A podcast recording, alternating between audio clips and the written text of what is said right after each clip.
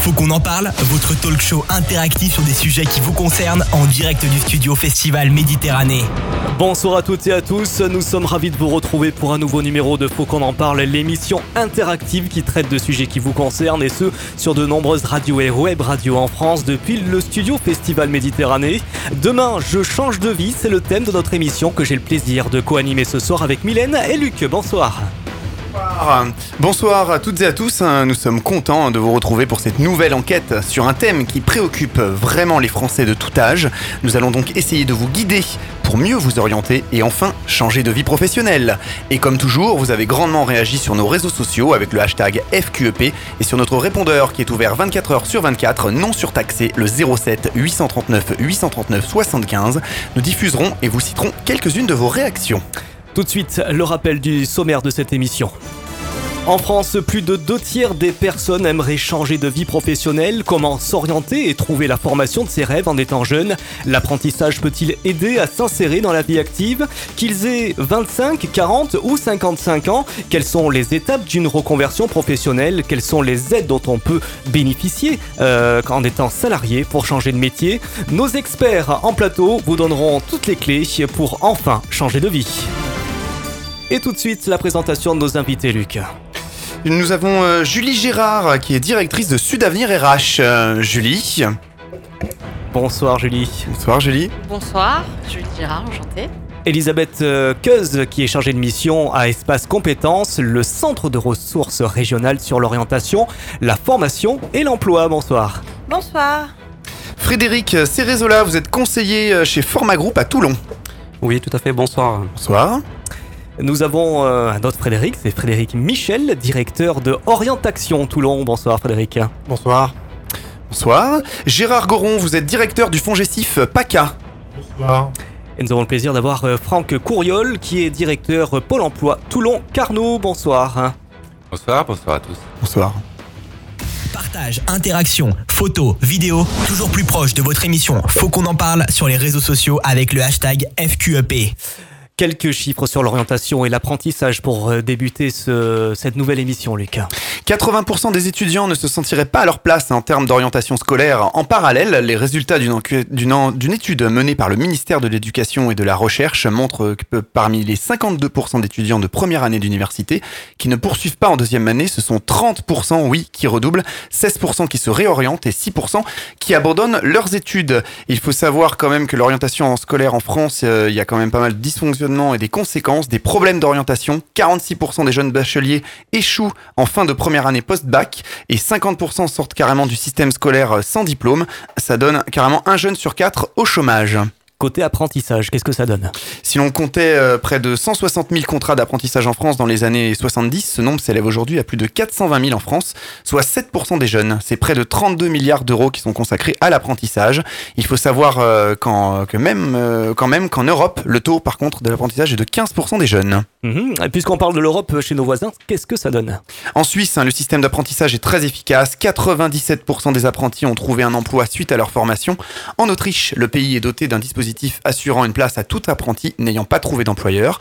En Allemagne, par exemple, c'est le pays qui affiche le plus fort taux d'emploi de la zone euro pour les moins de 25 ans, avec 6,4% de chômage en 2017. En France, comment ça se passe? Petit focus sur la France, hein, nous l'avons compris, la France a du retard par rapport à certains de ses voisins européens, avec seulement 24,7% d'apprentis dans la voie professionnelle et 10,2% toutes voies confondues. Combien y a-t-il de centres d'apprentissage 1200 CFA, un centre de formation d'apprentis, 200 sections d'apprentissage. D'accord, très bien.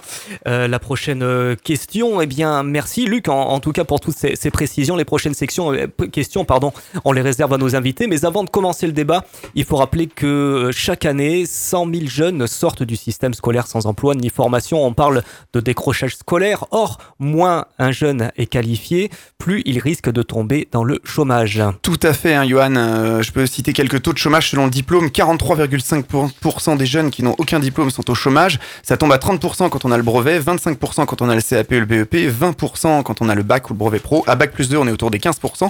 Et avec un diplôme supérieur, 14,9%. On a eu donc beaucoup, beaucoup de réactions. Des réactions qui ont été recueillies par euh, Mylène, notre journaliste pour Sun Media Production. Mylène, on t'écoute. Et oui, sur le Facebook, faut qu'on en parle. Alexia Desablettes à la Seine-sur-Mer a réagi. J'ai 20 ans et j'attaque ma seconde année d'apprentissage. Je suis en BTS MUC.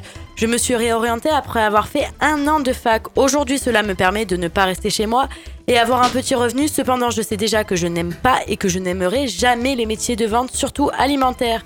Je fais ça par dépit, faute d'accompagnement et surtout d'aide à l'orientation étant plus jeune. Les professeurs des lycées nous aident vraiment pas. On a Fabien de Montméran dans la Drôme qui nous écoute là-bas sur Festival 93 FM. En troisième, je savais déjà que je ne voulais pas faire d'études. Or, on m'a proposé des CFA. J'ai choisi d'aller en apprentissage et de faire de la pâtisserie. Après mon diplôme, le patron m'a gardé et voilà six ans que je travaille pour lui. Sans cet apprentissage, je ne sais pas où je serais aujourd'hui. Hélène de Grenoble nous dit l'éducation scolaire c'est vraiment pitoyable en France. Il y a deux ans maintenant, ma fille n'a pas voulu, n'a pas pu s'orienter dans une école sur concours à cause de connards de profs qui lui ont mis des bâtons dans les roues. Elle avait tout l'avenir devant elle. Aujourd'hui, elle a 21 ans et se retrouve à enchaîner des ménages en CDD ou en intérim. Pourquoi en France mettre les bâtons dans les roues?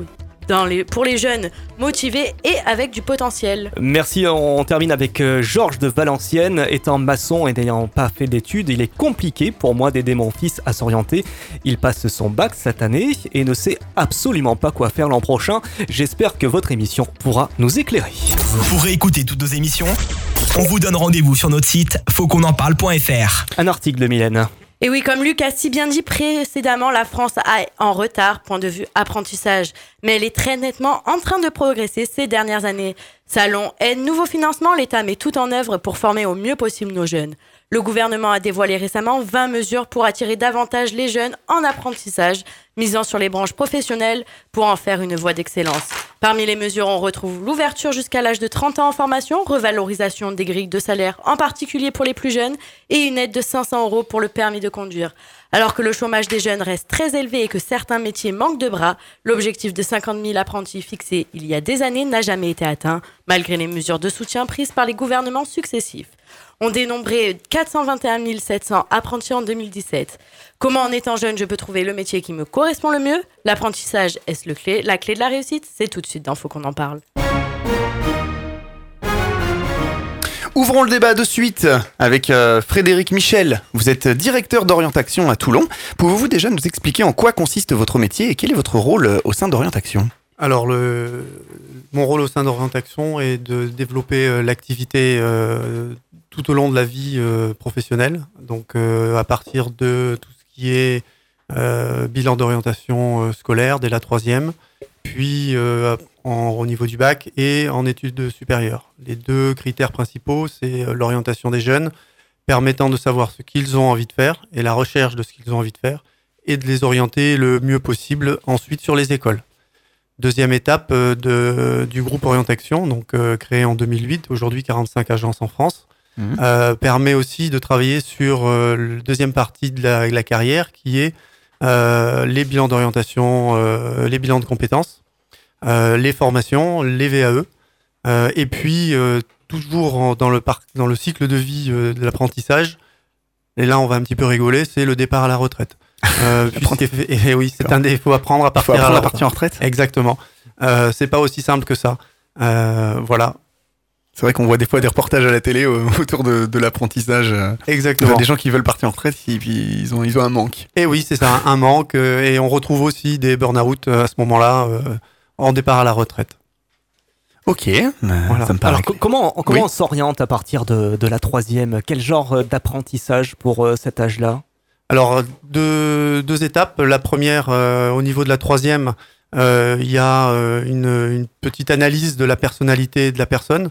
Euh, et on retrouvera cette, cette philosophie euh, au niveau euh, des études supérieures et puis euh, du bilan, euh, bilan de compétences. C'est la même méthodologie. Euh, retrouver et rechercher euh, au travers de, des besoins de la personne euh, ses compétences naturelles pour lui permettre de l'orienter le mieux possible euh, et ensuite euh, trouver euh, euh, l'école qui va lui convenir, puisque bien évidemment, en fonction des écoles, on se retrouve avec euh, des écoles qui sont, on va dire, euh, type bachelor, type euh, grandes écoles, avec des codes bien particuliers. Et en fonction des jeunes, euh, ces codes-là ne, ne, ne se calent pas forcément. Et justement, euh, comment m'orienter après le bac et à quelles conditions dois-je continuer mes études? Euh, on a dit qu'effectivement, plus on sortait euh, tôt du système scolaire sans Ouais. diplôme, plus on a de chances d'être au chômage. oui. Comment, euh, comment bien s'orienter? Ah, comment bien s'orienter? Alors, euh, bah, venez nous voir. Déjà, la première étape. Ça veut dire Euh, quoi? Ça veut dire peut-être dire que dans les écoles, il y a, il y a un manquement, peut-être, euh, sans- d'orientation? Eh oui, tout à fait. Non, mais- S- oui, oui, tout à fait. Je, je confirme, puisque euh, pas plus tard qu'il y a 15 jours, on a une professeure d'une école, dont je ne citerai pas le nom sur Toulon, qui est venue nous voir et qui nous a dit euh, bah, écoutez, euh, heureusement que vous faites un certain nombre de choses, parce que, euh, comme l'a dit tout à l'heure euh, Johan, c'est assez pitoyable, euh, enfin, une, une auditrice ou un auditeur. Euh, c'est assez pitoyable l'accompagnement dans, euh, dans les scolaires au niveau des, des conseillers. Alors pourquoi? C'est parce que vous pensez qu'ils sont mal formés, pas formés pour ça? Euh, disons qu'on est sur une, une, une population assez euh, large, avec Mm. beaucoup, beaucoup, beaucoup d'orientations possibles aujourd'hui, ce qu'il n'y avait pas forcément il y a 20 ans. Aujourd'hui, les orientations sont très larges. Euh, les profils des, des gens ont bien évolué aussi. Mm. Euh, une, grande, une grande complexité de, de réflexion, et les gens ont envie de faire ce qu'ils ont, on va dire, euh, envie en, en eux. Donc clairement, Et- venir vous voir, oui, ça peut vraiment aider et aiguiller euh, les, ouais, les, les- les élèves euh, à, à s'orienter. Oui, tout à fait. On, on va chercher en fait euh, euh, le côté naturel de, de l'enfant, que ce soit sur le bilan d'orientation scolaire ou le bilan de compétences, pour permettre, euh, comme si c'était euh, une personne euh, Robinson toute nue sur euh, sur une île, et on va chercher ses polarités fortes en fait euh, et son sa, sa compétence euh, euh, naturelle, et ensuite on l'accompagne derrière à, à progresser là-dedans. Question comme ça qui me vient, ça dure combien de temps c'est ce type d'accompagnement? Alors euh, pour tout ce qui est accompagnement euh, troisième, on va considérer qu'on prend 5 à 6 heures de temps, euh, puisque c'est assez simple. Ça va. Euh, oui, Hmm. oui, ça va assez vite. Ensuite, pour euh, tout ce qui est bac, on est plutôt sur euh, 8-10 heures. Et après, on passe sur euh, de l'enseignement supérieur, euh, surtout sur du licence ou master. Hmm. Avec le choix des écoles, on est plus sur euh, 12-15 heures euh, euh, de discussion avec la personne, de tests. Après, il y a le choix des écoles, mais il y a aussi euh, le fait de pouvoir être reçu dans ces écoles. Alors, important. effectivement, il y a, parce qu'on a- postule dans une école qu'on est, qu'on est pris. Ouais, effectivement, il y a toute la préparation, la Hmm. préparation, euh, les préparations intégrées. Euh, ce choix d'école est, est- est crucial, euh, no- notamment encore toujours par rapport à cette personnalité et le côté naturel euh, des personnes. Comme je vous l'ai dit, vous avez quelqu'un d'introverti, euh, se retrouver euh, euh, dans un type de bachelor, ça va pas le faire du tout. Euh, alors qu'il y en a besoin d'être à l'extérieur, d'être en animation.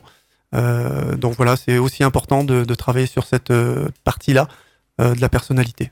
Très J'ai bien. une petite question, moi, en fin de, de, de troisième, quand on doit s'orienter, quel est le pourcentage d'élèves qui savent absolument déjà ce qu'ils veulent faire plus tard? Alors c'est, je peux vous répondre euh, rapidement. Euh, on, Avoir un était au, ouais. on était aux nuits de l'orientation à Fréjus et, et à Toulon euh, il y a 15 jours et, et vendredi dernier. Euh, bah écoutez, euh, pas grand chose.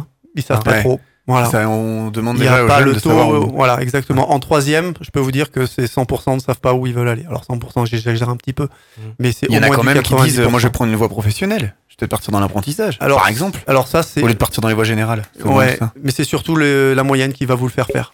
Ah, C'est-à-dire que c'est pas un choix, c'est presque subi. Exactement. Aujourd'hui, Ouais. vous avez une moyenne qui est de 14-15 euh, en troisième. Mhm. Vous pouvez imaginer euh, avoir un parcours scolaire dans euh, une filière classique, théorique. Mhm. Alors, euh, pour l'instant, encore euh, S, ES euh, et autres. Euh, mais euh, si vous êtes à 10, 11, euh, on va de suite vous orienter en technique. Et là, il faut, Et en dessous, carrément, dans les, dans les métiers manuels directs. Ah ben voilà, ouais, ouais, tout à fait. Alors, c'est vrai qu'il y a Hmm. 30 ans, euh, le choix était beaucoup plus léger. Aujourd'hui, on a un panel d'activités et là, c'est hyper intéressant parce que euh, notre, notre métier, notre activité nous permet de travailler sur ces côtés-là naturels euh, et d'orienter l'enfant sur euh, ben, de la chaudronnerie, de la pâtisserie, de la Hmm. boulangerie. Et c'est ça le plus, le plus important. Et je termine euh, Oui, oui. aussi dans l'apprentissage. Eh oui. Euh, puisqu'on était, on peut être euh, en bac technique, mais on, on- pardon, on peut aussi partir en apprentissage. Effectivement, euh, souvent on entend dire que l'apprentissage, bon, il y, en a, il y a un mauvais a priori peut-être sur l'apprentissage, mais par contre, il y a quand même des débouchés derrière. Euh, énormément. Et puis en plus, vous travaillez euh, Souvent, deux ans. Ouais, Ouais, c'est ça. Ouais. Et souvent, Souvent, vous êtes embauché. Et, et vous trouvez Mm. votre voie là-dedans. Et à l'âge de 15 ans, comment on fait pour trouver son employeur? C'est euh, les écoles qui s'en occupent ou c'est les Ah. enfants eux-mêmes? Euh, souvent, c'est les enfants. Et la recherche d'employeur euh, est une démarche comme si vous recherchiez un travail. Voilà. Ah, mais quand même, à cet âge-là, à C'est 15-16 c'est ans, c'est. Et oui, il faut postuler, il faut faire le tour des entreprises. Hum, Et arriver à convaincre. et arriver à convaincre. Mhm. Donc euh, une partie de notre activité aussi, euh, dans l'accompagnement euh, du bilan d'orientation scolaire, c'est de, trouver avec le, le jeune une partie de relation avec les entreprises. Voilà. La, question, est-ce que, est que les jeunes arrivent, arrivent à prendre suffisamment de recul par rapport, par rapport aux critères en fait indispensables des, notes ou des choses comme ça Alors, le, il, le découvre, il le, il le découvre au fur et à mesure. Euh, les, notes, les notes sont un, sont un critère. Après, euh, un critère filtrant, euh, carrément. filtrant, Mais est-ce que ça les motive pas peut-être se dire moi je veux faire une voie générale, il faut que je, je, me booste un petit peu? Ben, est-ce que ça peut être votre rôle vous?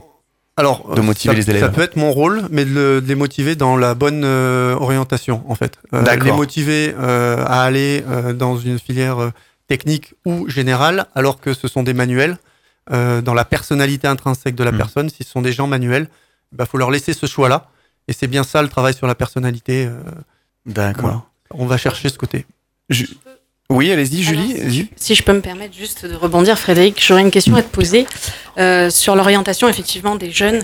Euh, quelle place vous donnez aux parents dans cette, euh, dans cette effectivement ce défi futur? Parce que j'ai le sentiment en fait, on est, on est en direct, hein, excusez-moi. j'ai le sentiment qu'on met beaucoup de pression sur les, sur les enfants. sur les jeunes, mais quelle est la place des parents, d'après vous, dans, ce, dans ces défis-là?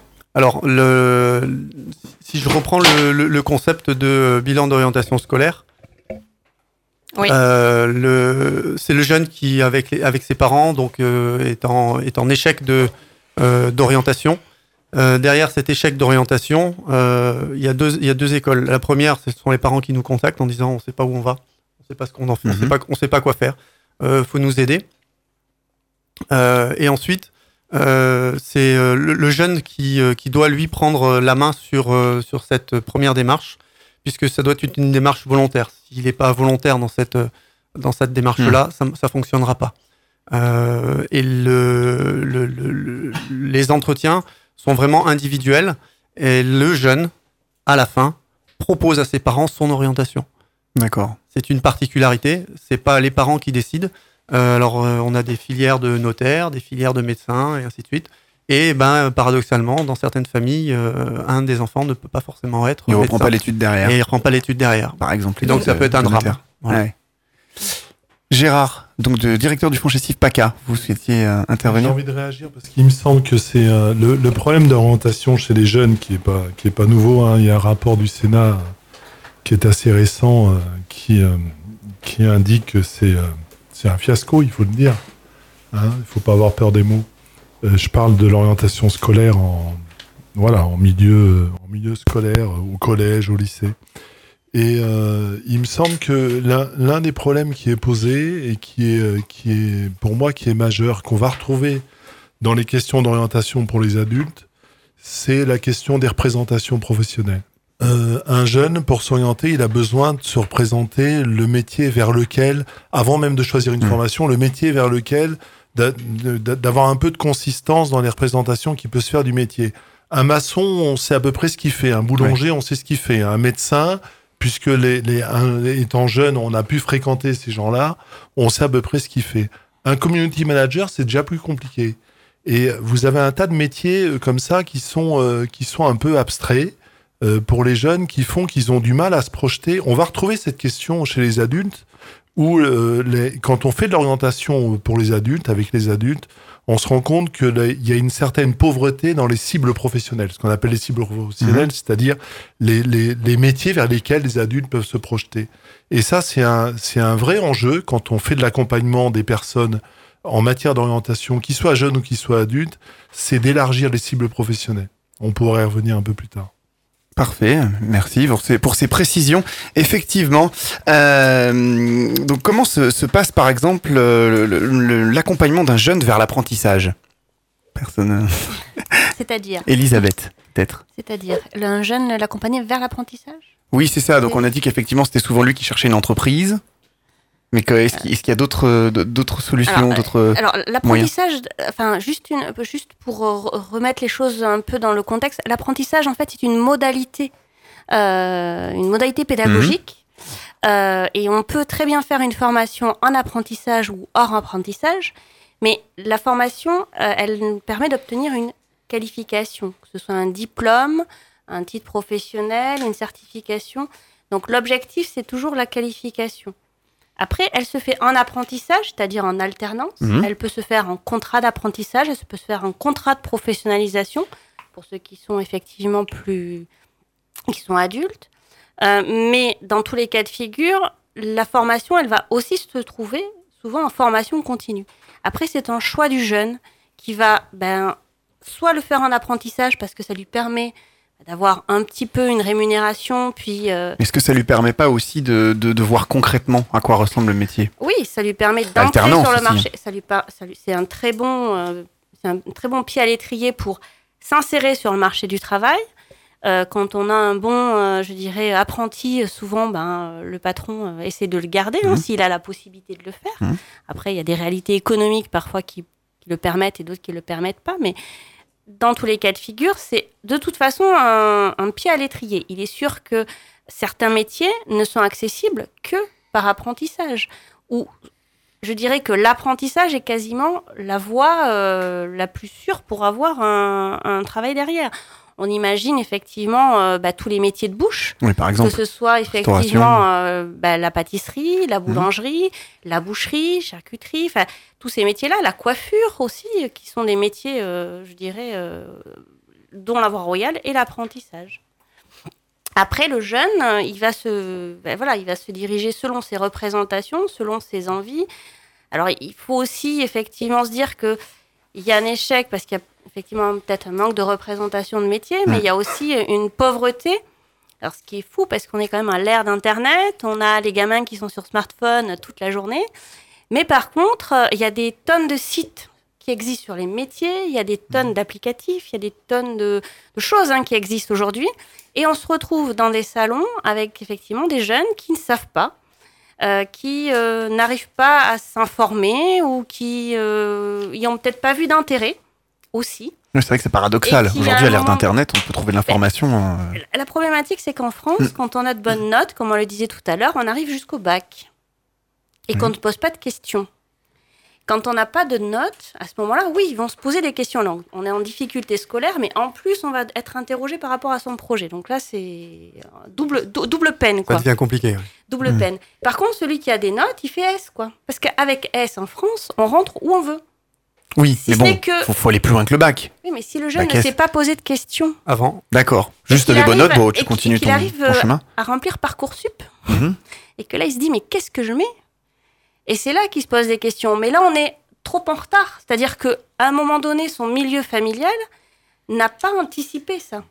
Ouais, Et la recherche métier, euh, sur le territoire, il a des cités des métiers, il a des maisons de l'emploi, il a des l'information jeunesse, il a des criges, il a des biges, il a des sites internet, il a, il a un super site qui est fait par l'ONICEP qui s'appelle Mon orientation en ligne.fr. Le jeune peut chatter, peut appeler, peut euh, mailer, donc il peut tout faire.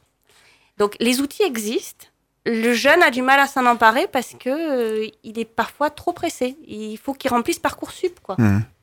Et, Et là, euh, trois semaines. Enfin, un petit- Oui. Les tests d'orientation qu'on trouve sur Internet, est-ce qu'ils sont fiables Ou pas vraiment Attends, Franck, Franck Couriol, donc euh, directeur de Pôle emploi Toulon, souhaitait ajouter. euh, Oui, on voit aussi beaucoup d'idées reçues hein, sur le, le fait de parler de la formation générale et de l'opposer à l'apprentissage. Mm. Aujourd'hui, dans les faits, quand on regarde l'issue, ben, ceux qui sortent de l'apprentissage euh, trouvent un emploi. Et la question qui se pose, et je pense que tous les acteurs euh, publics se sont posés, on le voit, elle est en, en question sur la table d'ailleurs sur, euh, sur ce sujet-là, il y a une vraie volonté, et qui doit être portée, de valoriser l'apprentissage. Mm. Ce n'est pas... euh, c'est une vraie voie royale, mais dans tous les métiers. Et si on, on extrapole, si on regarde les écoles de commerce, qu'est-ce que c'est par rapport aux filières universitaires? C'est une alternance entre une entreprise et une école. hmm. Donc il y a la possibilité d'obtenir un diplôme par l'apprentissage avec des taux de retour à l'emploi qui sont bien meilleurs que sur les filières euh, généralistes. Oui, c'est ce qu'on disait tout à l'heure, effectivement. Donc, faut pas Et- dévaloriser l'apprentissage. Non, au contraire. Au contraire, Je pense qu'aujourd'hui, Hmm. Aujourd'hui, en France en particulier, vous avez dit en début d'émission euh, des pourcentages en Suisse et en Allemagne, dans d'autres pays. Euh, on a intérêt collectivement à porter ces voies-là. Et l'éducation nationale a fait un effort aussi de s'ouvrir. Aujourd'hui, on était très fermé sur euh, à l'école, je passe d'un côté du bureau à l'autre bureau. En effet. L'objectif des différents acteurs, c'est justement de s'ouvrir vers le monde de l'économie et vers les entreprises. Alors pourquoi euh, l'apprentissage n'est pas mis euh, autant en avant en France par rapport à, à nos pays voisins? Comment ça se fait ça? Pourquoi on est en retard tant que ça? Peut-être que les, les filières générales, avec l'idée d'amener un pourcentage de personnes au Mm. bac, se sont structurées autour de, euh, de cette formation-là, en délaissant les, les voies de l'apprentissage. Aujourd'hui, on est sur un réajustement avec une Mm. euh, volonté à tous les étages de pouvoir revaloriser cette, euh, ces, ces voies. Et euh, il y a un travail aussi auprès des parents, et pas uniquement des enfants. Je pense effectivement euh, qu'il y a un manque d'informations euh, à la base aussi, euh, comme on en a parlé tout à l'heure. Euh, comme l'a dit Elisabeth tout à l'heure, il y a beaucoup de structures qui peuvent euh, permettre aux jeunes maintenant de venir s'orienter, enfin de, comprendre mieux dans quelle voie s'orienter. Maison de l'emploi, les missions locales, orientation dont on a parlé tout à l'heure. Et une fois que ces, jeunes ont pu identifier un projet, aller vers euh, justement des centres de formation ou euh, des écoles qui proposent euh, ces apprentissages qui sont effectivement le meilleur moyen pour trouver euh, un emploi et euh, plus facilement quoi. C'est vraiment une, une clé d'entrée, euh, l'orientation de base en fait. Euh, dès la troisième, euh, dès, la, dès la première en fait. Euh, euh, Elisabeth hein, Oui. euh, parlait tout à l'heure de, de, de, de- de Parcoursup. Bah oui, effectivement, c'est déjà trop tard. Il faut se poser la question en première, euh, puisque ça va très vite. Ça va très vite.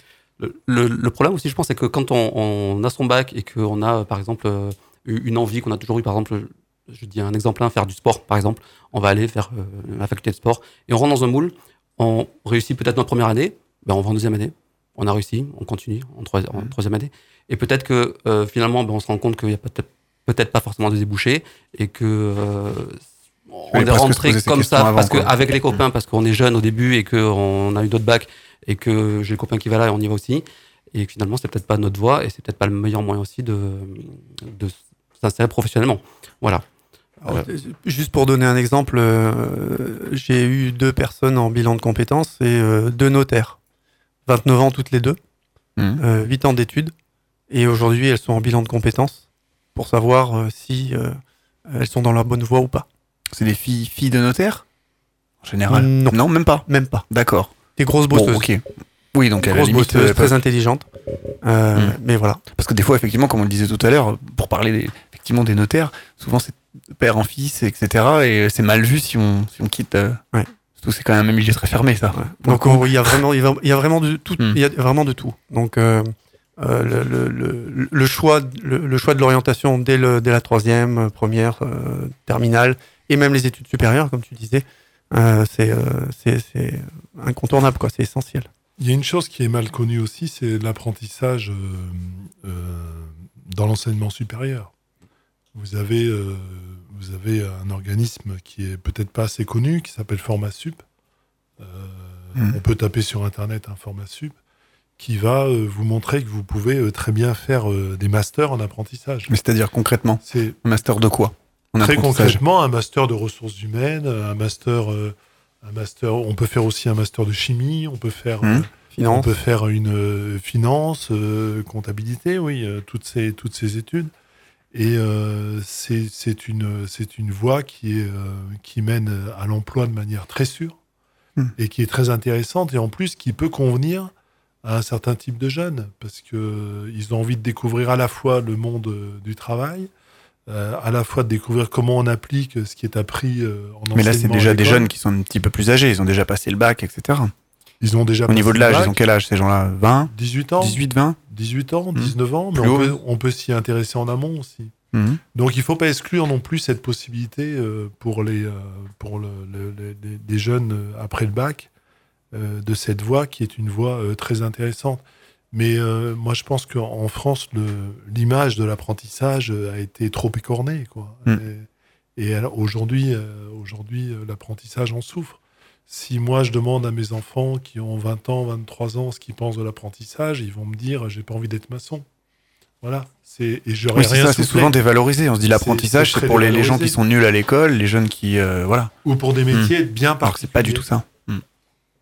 Oui Elisabeth? Oui, ou pour des métiers effectivement bien particuliers. C'est-à-dire qu'on voit l'apprentissage pour la coiffeuse. Alors j'ai fait, j'ai fait dans le- dans le, la caricature tout à l'heure. en même temps, ça va être dur de faire des cours allée- théoriques 100% coiffure. Euh, J'imagine pas un- Euh, euh, oui, passer un diplôme mais- euh, à l'école sur un, assis sur un banc. euh, Oui, mais voilà, comme écoutez, le- Oui, mais comme le disait Gérard, en comptabilité, il y a de l'apprentissage. Aujourd'hui, l'apprentissage, Oui, il s'est ouvert à toutes les filières et il va s'ouvrir d'autant plus encore sur, sur beaucoup de filières.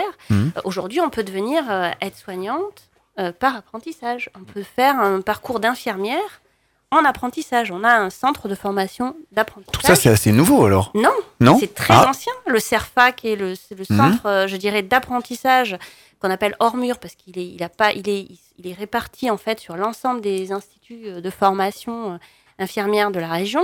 Il existe depuis des années. Alors, le concours d'infirmière, on le passe, mais une fois qu'on l'a passé, on peut effectivement faire son parcours en apprentissage. Donc, c'est. Mais est-ce qu'il y a beaucoup de gens qui sont au courant de ça? Parce que honnêtement, voilà, enfin moi voilà, je, je suis euh, pas auditeur, enfin je suis externe à tout ça et euh, effectivement l'apprentissage, ben, j'avais toujours j'avais toujours l'impression que c'était une image négative, voilà, de de de, de, de boulot euh, manuel, machin, les Vous gens qui sont soulignez pas bons à une chose capitale, Mais- c'est que la- le- l'accès à l'information, c'est- c'est c'est quelque chose de capital. C'est le, le- c'est- c'est- le droit à l'information est quelque chose qu'il faut, euh, qu'il faut mettre en avant parce que, comme, euh, comme vous l'indiquez, par faute de connaissances, Eh on ne oui. sait même pas que la, la chose existe, on s'y intéresse pas. Je parlais tout à l'heure des présentations professionnelles par rapport au métier. Si on ne sait pas que ça existe, on va pas s'y intéresser. On va même pas imaginer aller chercher une formation qui mène à ce métier. Or, il y a des tas de métiers aujourd'hui, il y a beaucoup de métiers qui se transforment, mais aussi des métiers nouveaux. Et ça vaut le coup de d'avoir développé une information. On parlait de l'orientation scolaire tout à l'heure. Je pense que c'est l'une euh, l'une des choses dont souffre l'orientation scolaire, c'est que les gens qui la font à l'intérieur des établissements, je pense qu'ils essayent de faire leur travail très bien, mais ils ont une méconnaissance profonde du monde du travail, Ouais, du monde professionnel. Mm, mm, mm. Et c'est pas à travers des fiches de l'ONICEP qu'on apprend à orienter les jeunes.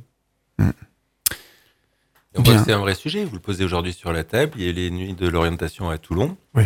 qui ont eu euh, un succès fou. Ah, un succès fou. Qui Sur euh, Puget, sur. euh, questions ouais. aujourd'hui. Et après, Il y a de plus en plus d'initiatives comme ça. On en entend parler un petit peu en France hein, de, de ce genre d'initiatives.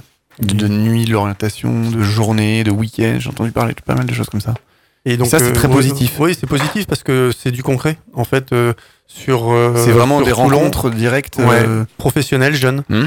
Euh, sur Toulon, de mémoire, il devait y avoir une soixantaine de représentations de métiers. Euh, sur la marine, sur euh, le menuisier, euh, passé par la finance, les notaires, négociateurs immobiliers, donc il y avait tous les métiers. Et donc euh, ces personnes-là, bah, elles vous donnent du concret euh, par rapport à des jeunes qui arrivent en bac S. Euh, monsieur, est-ce qu'il faut que je fasse une prépa, une prépa Bah oui. intégrée Est-ce que je suis théorique Je vais à l'université Est-ce que je suis pratique Je prends une école un peu plus... je fais les compagnons, donc c'est compliqué. Donc là, on a l'impression d'être peut-être à un tournant aujourd'hui au niveau de l'éducation et de l'orientation. Peut-être une, une révolution des, des mœurs, des mentalités.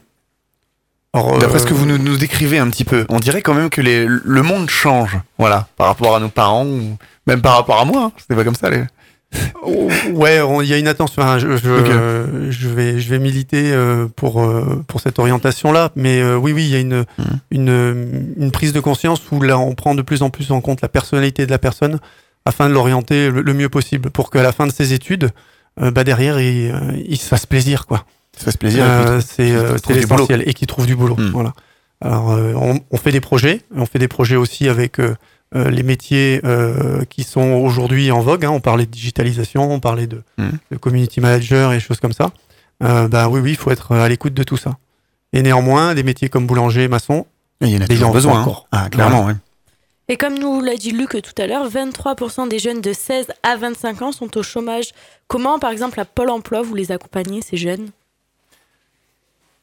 Franck. Ouais. Alors, on a plusieurs dispositifs. Déjà, ils peuvent bénéficier de l'offre euh, de Pôle emploi, qui est une offre de service euh, digital, accessible euh, pour tous à tout moment, que ce soit sur notre site pôle emploi.fr ou un applicatif, une plateforme de service dont je parlerai un petit peu plus tout à l'heure, Mhm. Emploi Store, mais également au travers des 1000 agences de Pôle emploi sur le territoire, qui leur permet de rencontrer des conseillers spécialisés, spécialisés dans la transformation professionnelle, lorsqu'on s'adresse euh, à des jeunes demandeurs d'emploi mais c'est aussi des partenariats avec les missions locales euh, sur leur territoire, avec les centres de formation, avec les CFA, Mhm. hein, tout ce qui peut permettre justement de déboucher sur euh, une solution emploi.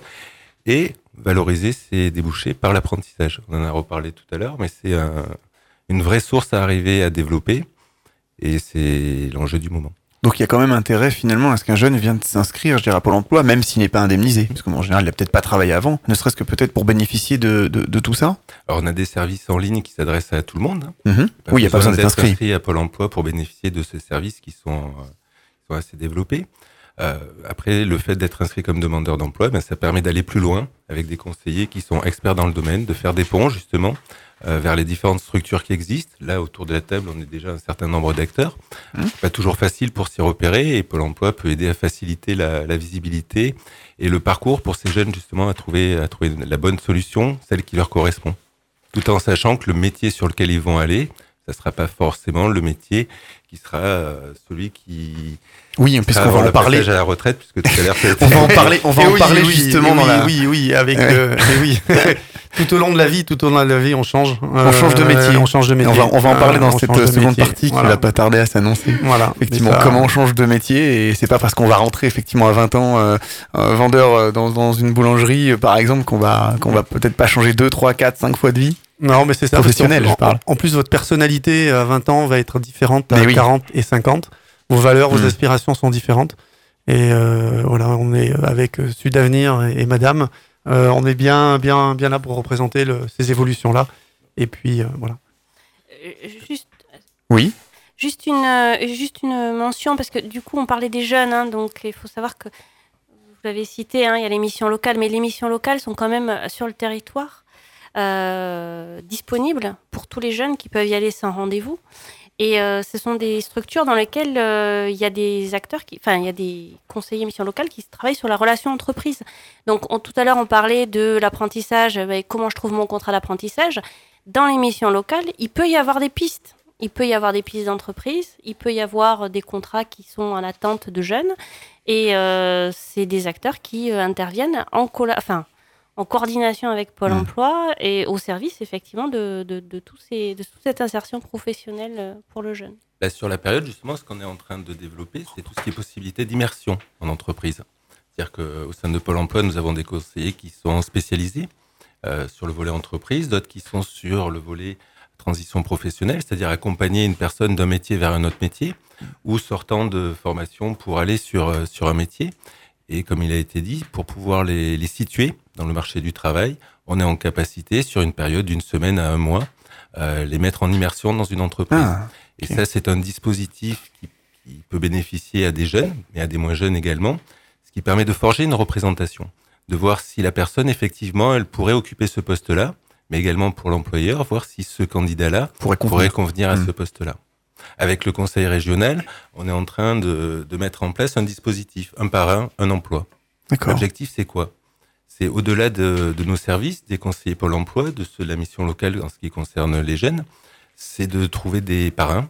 Donc j'en profite pour euh, Mmh, oui, faire oui, un oui. petit appel. Hein, qui n'hésitent pas de se rapprocher de, de leur agence Pôle emploi, euh, où on les mettra en contact avec des jeunes qui vont pouvoir bénéficier de leur écoute, de leur, de leur expérience, et justement se donner une trajectoire et rebondir dans le, dans le marché du travail. Très intéressant. Ah, ah, pardon, vas-y, Frédéric. Oui, je, je voulais rebondir euh, sur, euh, sur quelque chose. On parlait des missions locales. Euh, alors déjà pour les auditeurs, euh, missions locales, du coup, on parle de jeunes, donc c'est jusqu'à 25 ans.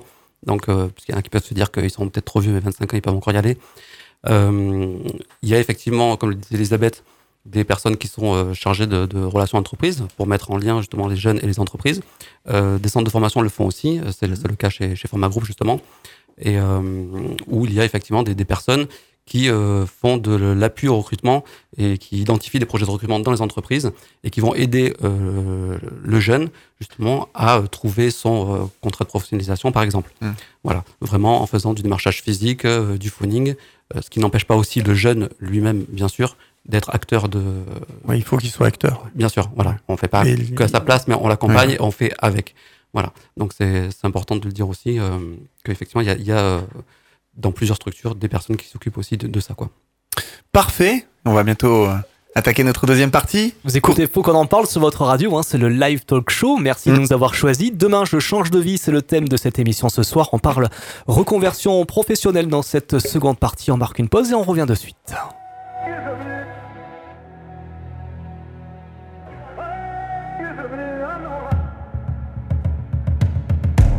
J'ai traversé des contrées sauvages en priant le ciel que tu ne te retournes pas. J'ai claqué la porte, déposé mes bagages et mon innocence au mauvais endroit. Épuisé mes rêves jusqu'à perdre l'envie. S'il faut marcher au pas, plus la chute est lente, plus on tombe dans l'oubli. Moins les gens vous tendent les bras.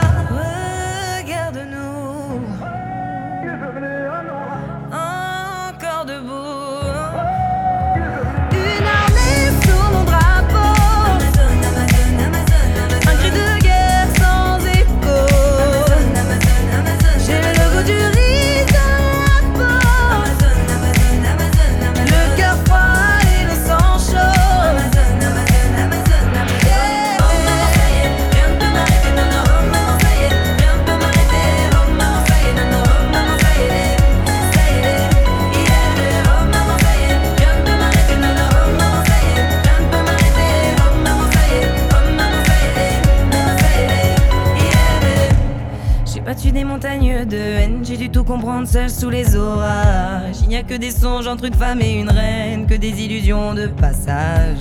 J'ai compris les règles qui sont tapis dans l'ombre, j'ai appris à être un soldat. Malgré les discours et la force du nombre, jamais je ne marcherai au pas. Regarde-nous.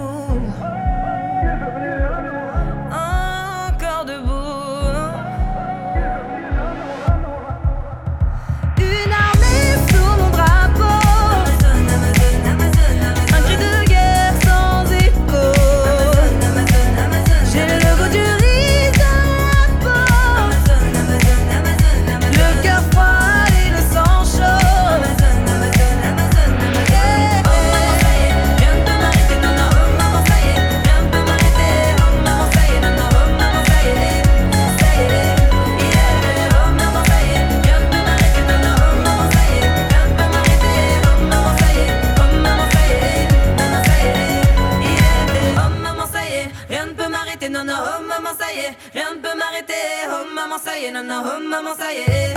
Ça y est,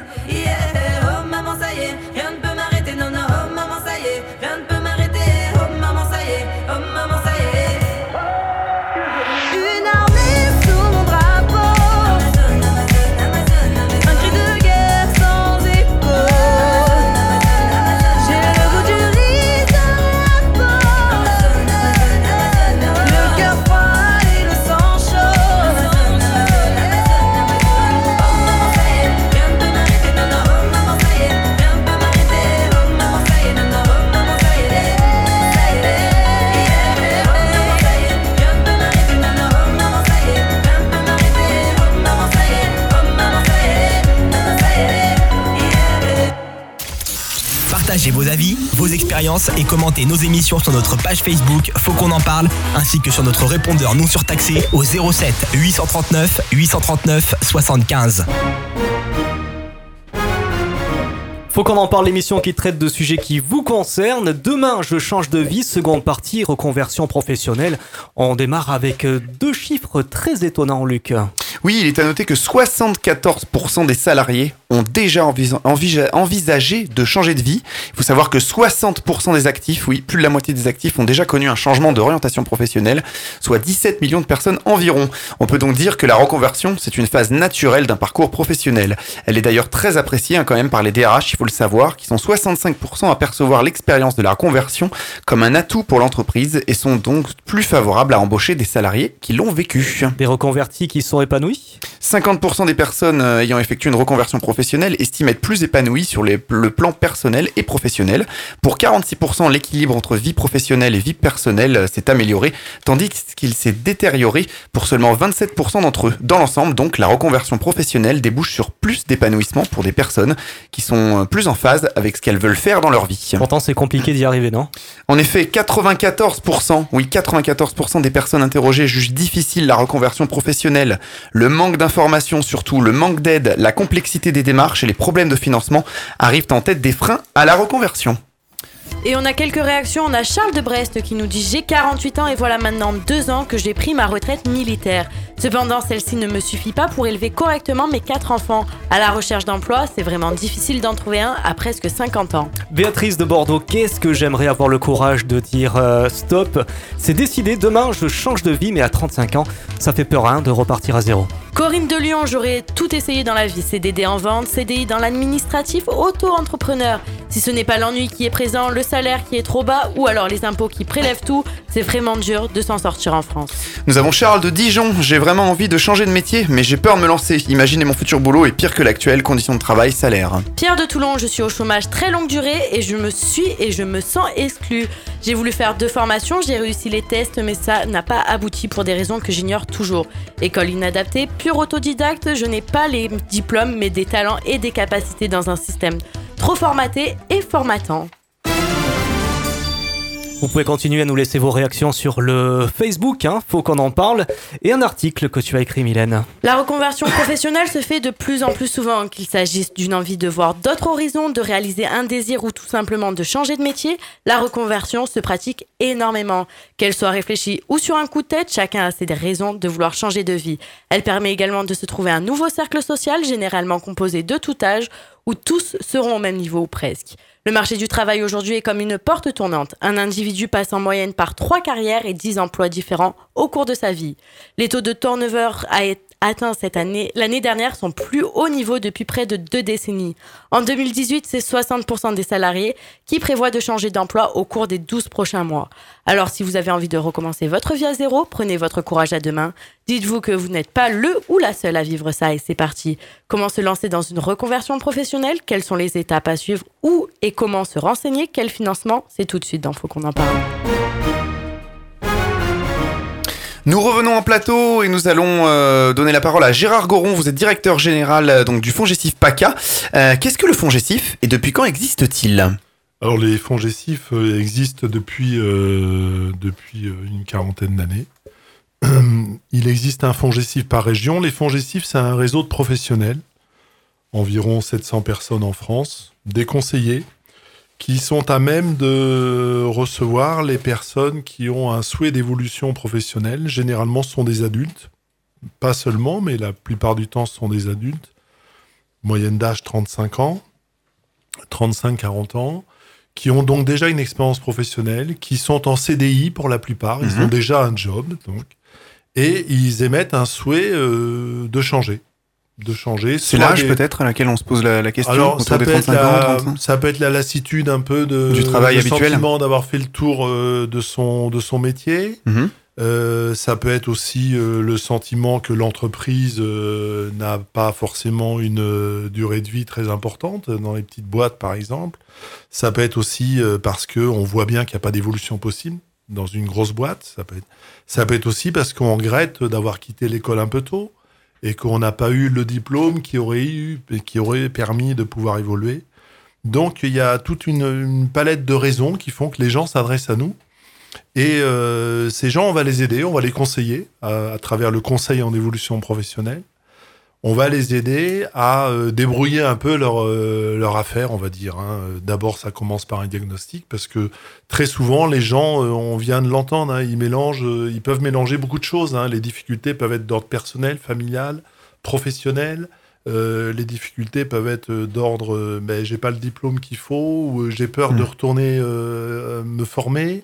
Il y a beaucoup de, il y a beaucoup de peur et ça peut se comprendre.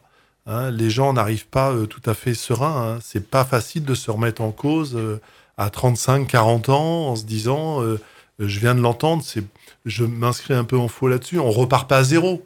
Mais c'est un peu le sentiment qu'on peut avoir de repartir à zéro. Bien sûr, on repart Si pas à on zéro. change complètement de branche professionnelle. C'est ça. Enfin, Et c'est ça l'enjeu.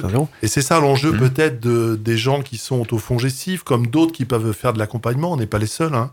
Dans le cadre du conseil en évolution professionnelle, c'est d'être en soutien, en soutien de gens qui ont envie de, de bouger. J'ai envie de dire, quand les gens s'adressent à nous, ils ont déjà fait la moitié du chemin. C'est-à-dire que dans leur tête, ça a mûri. A mûri l'idée que maintenant, il fallait passer à l'action. Mais comment? Alors là, vous avez les gens qui sont très autonomes, qui se débrouillent très bien, qui vont vous dire, mais moi, j'ai prévu de faire un bilan de compétences, puis après, je vais bien réfléchir mon projet, puis je vais bien choisir ma formation. Je me donne le temps, je me donne un an, deux ans. Ça, ce sont des gens très réfléchis, ils sont rares. Et puis, vous avez des gens qui sont pressés. Ils ont des gens qui vous disent, euh, moi, j'en ai marre de mon job. hein. Vite, il faut que ça change. Donc, Mhm. j'ai trouvé une formation, là, ça commence en septembre. Vite, vite, vite, il faut que je m'inscrive. Vite, dites-moi comment faire et puis comment la financer parce que je suis pressé. Généralement, généralement, la plupart du temps, la précipitation est très mauvaise conseillère. D'accord. C'est-à-dire que ces gens-là, on leur dit, écoutez, on vous propose de vous poser un peu, de regarder un peu quelles sont les problématiques, et euh, tout en respectant euh, votre projet là où il en est, hein, le- ce désir de formation, on va regarder avec vous si ça tient la route, si ça mène à un boulot, si vous êtes capable de rentrer dans la formation, si vous allez être capable de la suivre, si vous allez être capable de trouver le financement qui va avec, si c'est pas le fonds gestif qui prend en charge la formation. Toutes ces questions, qui sont somme toute des questions banales, on va aider les gens à se les poser. S'ils restent tout seuls avec ces questions, ils vont vite se décourager. Hmm. Ils vont se dire c'est compliqué, j'y comprends rien, euh, j'ai frappé une porte, on m'a renvoyé à une autre, euh, c'est un, c'est un, c'est un dédale, c'est un... Franchement, j'y comprends rien, ça me décourage, j'abandonne. Nous, on est là pour leur dire, on va y croire avec vous. On va y croire avec vous, on va vous soutenir, parce que votre projet, euh, s'il est bien construit, il n'y a pas de raison qu'il n'aboutisse pas. Ça peut être difficile, oui, on va pas le cacher. Ça peut être difficile, il y a des vraies difficultés. Des difficultés dans l'orientation, euh, on en a parlé euh, chez les jeunes précédemment, les difficultés dans l'orientation existent chez les adultes. Il y a des difficultés pour trouver les financements, il y a des difficultés pour comprendre comment ça fonctionne. Et puis, il y a des difficultés qui sont plus proches de la personne, qui sont, encore une fois, euh, retourner acquérir des compétences, c'est-à-dire aller se former à un certain âge, avec les représentations qu'on peut avoir. Je vais, re- je vais retourner sur les bancs de l'école, je vais me retrouver peut-être avec des jeunes. Mhm. Je vais peut-être me retrouver, on en parlait à l'instant, avec des jeunes en alternance, moi qui ai 40 ans, 45 ans, 50 ans. Parce que les gens viennent nous voir aussi à 50 ans. C'est pas du tout fermé. Même à 55 ans, même à 60 ans. Maintenant, avec l'âge du départ à la retraite qui, euh, qui s'éloigne un petit peu, mais les gens, c'est normal qu'à 60 ans, ils se posent aussi des questions sur leur avenir professionnel. Donc, toutes ces questions, on va les aider à se les poser. Et on va pas faire que les poser, on va les travailler aussi. On n'est pas tout seul, on va s'aider aussi du bilan de compétences. Le bilan de compétences pour les adultes, On va en il n'est en pas assez connu. Mm. Il n'est pas assez connu, il existe. Et il faut le savoir, le fonds GESIF, euh, dans cette région PACA, finance le bilan de euh, compétences à 100%. Donc on Mhm. ne vous posera pas de questions. On estime que dès lors que vous, avez, vous souhaitez faire un bilan de compétences, vous êtes adulte. Et euh, dans la mesure où on accrédite les organismes de bilan de compétences, on sait où les gens vont atterrir pour faire un bilan de compétences. Donc c'est quelque chose qu'on finance à 100%. On va leur parler de VAE, validation des acquis. Mhm. On va en parler ouais, en détail. Mm. qui est quelque chose qui est encore trop mal connu, trop peu utilisé, et qui permet, j'aime bien citer cet exemple parce qu'il est récent et on l'a rencontré, à un agent de sécurité qui a 45 ans, qui a 10 ans d'expérience, et parce que dans sa boîte, il était amené à former les nouveaux arrivants, il s'est pris l'idée de devenir formateur, il a entendu parler au fond gestif par son conseiller de la VAE, il a réussi à faire un diplôme de formateur d'adultes, un DUFA, qui est un bac plus 3, à l'université d'Avignon, sans mettre les pieds Hmm. dans un cours. 100% par la VAE. Pourquoi? Parce qu'il avait les compétences. L'expérience. Et la VAE permet de dire, ben, si vous avez une expérience, elle peut se transformer en diplôme selon certaines conditions. C'est pas facile non plus, il faut être accompagné. Il y a un dossier à remplir. Il faut montrer que l'expérience que vous avez, elle correspond aux compétences attendues dans le diplôme. Et cette personne a non seulement fait un diplôme d'UFA euh, à 100% en VAE, il l'a réussi. Et ensuite, il a enchaîné les CDD parce qu'il est devenu formateur pour adultes. Et en tant que formateur, Oui, c'est souvent, que des CDD. Mm. comme il ouvrait des droits à un dispositif dont on parlera plus tard, le CIF CDD, ça lui a permis de retourner se former quelques années plus tard. Il est revenu voir son conseiller. On parlait d'orientation tout au long de la vie tout à l'heure. On est en plein dedans. Deux ans, trois ans plus tard, la personne est revenue voir son conseiller au fond GESIF. Elle lui a indiqué le CIF CDD. Il a préparé cette fois-ci un Hmm. master de responsable de formation et il est en train aujourd'hui d'ouvrir son organisme de Ah formation. oui, en effet, oui. Voilà, Alors qu'à la parcours. il a, dé- il a démarré en tant qu'agent de sécurité. On va avoir des témoignages, euh, voilà, aussi tout à l'heure par téléphone. euh, on a aussi quelqu'un en studio qui va témoigner et expliquer concrètement, voilà, euh, comment on, on passe d'un métier à un autre. Mais Là, si c'est un, un bon exemple, ça, déjà. C'est un exemple, Mm. il n'est pas, il est pas exceptionnel, je m'empresse de le dire, parce que je l'ai en tête, parce qu'il est, il est illustratif, mais il Mm. n'est pas exceptionnel. Et je pense qu'il faut dire aux, aux gens quelque chose. Euh, il, faut, il faut les rassurer sur le fait que oui, c'est compliqué. Oui, c'est difficile, mais c'est pas impossible. Rien n'est impossible. Et on n'est pas là pour rassurer à bon compte, mais on doit dire aux gens qu'ils peuvent trouver un appui chez un conseiller en évolution professionnelle pour arriver à réaliser le projet professionnel pour lequel ils sont euh, motivés. Donc ça, du coup, on frappe à votre porte et on peut donc avoir un conseil en évolution professionnelle, un CEP, c'est Tout ça à fait. On téléphone, on s'inscrit sur Ouais. le site internet. Il y a plusieurs, il y a plusieurs moyens. On vient nous voir aussi et on peut bénéficier d'un conseil en évolution professionnelle. C'est un conseiller qui va vous recevoir Hmm. et c'est quelqu'un qui, avant tout, il faut, il faut le dire, ça, avant tout, va être à votre écoute. Les gens ont besoin d'être écoutés. Et souvent, ce que nous renvoient les gens quand ils sont, quand ils nous remercient de l'accompagnement qu'ils ont pu avoir, euh, ils nous disent une chose simple, ils nous disent ici j'ai été écouté. C'est-à-dire qu'on a entendu mon problème, on a entendu mes questions, on m'a laissé me poser et on m'a aidé à y répondre. Eh bien justement, euh, on a euh, Monsieur Chibi au téléphone qui est passé par vos services et qui va témoigner. Euh, bonjour, bonsoir Monsieur Chibi. Bonsoir. Oui, bonsoir. Euh, on, on a quand même une question. euh, vous- vous- voilà, vous allez un petit peu nous expliquer de d'où vous venez, euh, ce que et, et- et ce que vous faites aujourd'hui déjà. Alors voilà, d'abord je me présente, euh, Monsieur Chibi. je suis un ancien chauffeur, poids lourd. C'est-à-dire ma, ma, ma carrière, c'est dans le domaine de transport de marchandises. Le jour où j'ai décidé de créer ma propre ma propre entreprise, euh, pour cela il fallait euh, passer une, une licence de transport. Euh, j'ai trouvé le miracle. Et quand je dis miracle, entre parenthèses, si vous permettez, pour moi, c'est Fongicif. Parce que je, je les ai découverts par le biais de Pôle emploi. Euh, au départ, moi, je me suis présenté au Pôle emploi, j'ai présenté mon projet et tout. Et là, on m'a- on m'a dit, voilà, puisque vous avez travaillé et tout ça, vous pouvez vous présenter au fond Fongicif. D'ailleurs, je lance, euh, je, euh, par, par le biais de votre radio, je, je, je présente tous mes remerciements, monsieur le directeur de Fongicif PACA. Sympa. Et, et à tout le personnel. Merci, Et monsieur en Chibi. particulier madame Spécial et madame Bourdarel. Euh, j'ai été écouté, j'ai présenté mon, moi je suis quelqu'un de sérieux. Euh, c'est pas en claquant les doigts j'ai décidé de créer, non. hein. Effectivement, vous avez l'air, vous avez l'air très content d'avoir changé de, de- de métier, on va dire. Voilà, voilà. Est-ce Donc, que- est-ce moi, que- J'ai une question quand même. Est-ce que, est-ce, est-ce que le premier euh, contact au, au fond gestif a été un élément marquant dans votre parcours? Oui, oui, oui. Pourquoi? Parce que euh, tout de suite, euh, ils m'ont cerné. Tout de suite, euh, j'ai j'ai eu, j'ai compris que j'avais affaire à des professionnels. C'est-à-dire, ils m'ont écouté et, et voilà. Donc, ça a été très rapide. Et, et voilà, la preuve, euh, la preuve. est, euh, vous savez, monsieur, moi, je suis en train de créer ma propre boîte et par, par, par euh, la création de ma propre boîte, je vais créer de l'emploi aussi.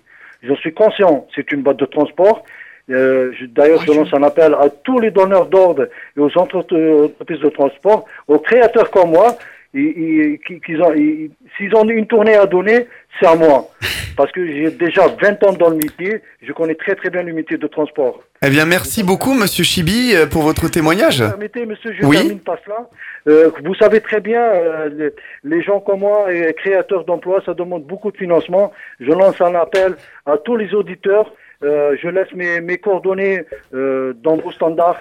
Euh, S'ils peuvent m'aider aussi. On, à- on- on à- à transmettra, pas de souci, euh, Monsieur Chibi.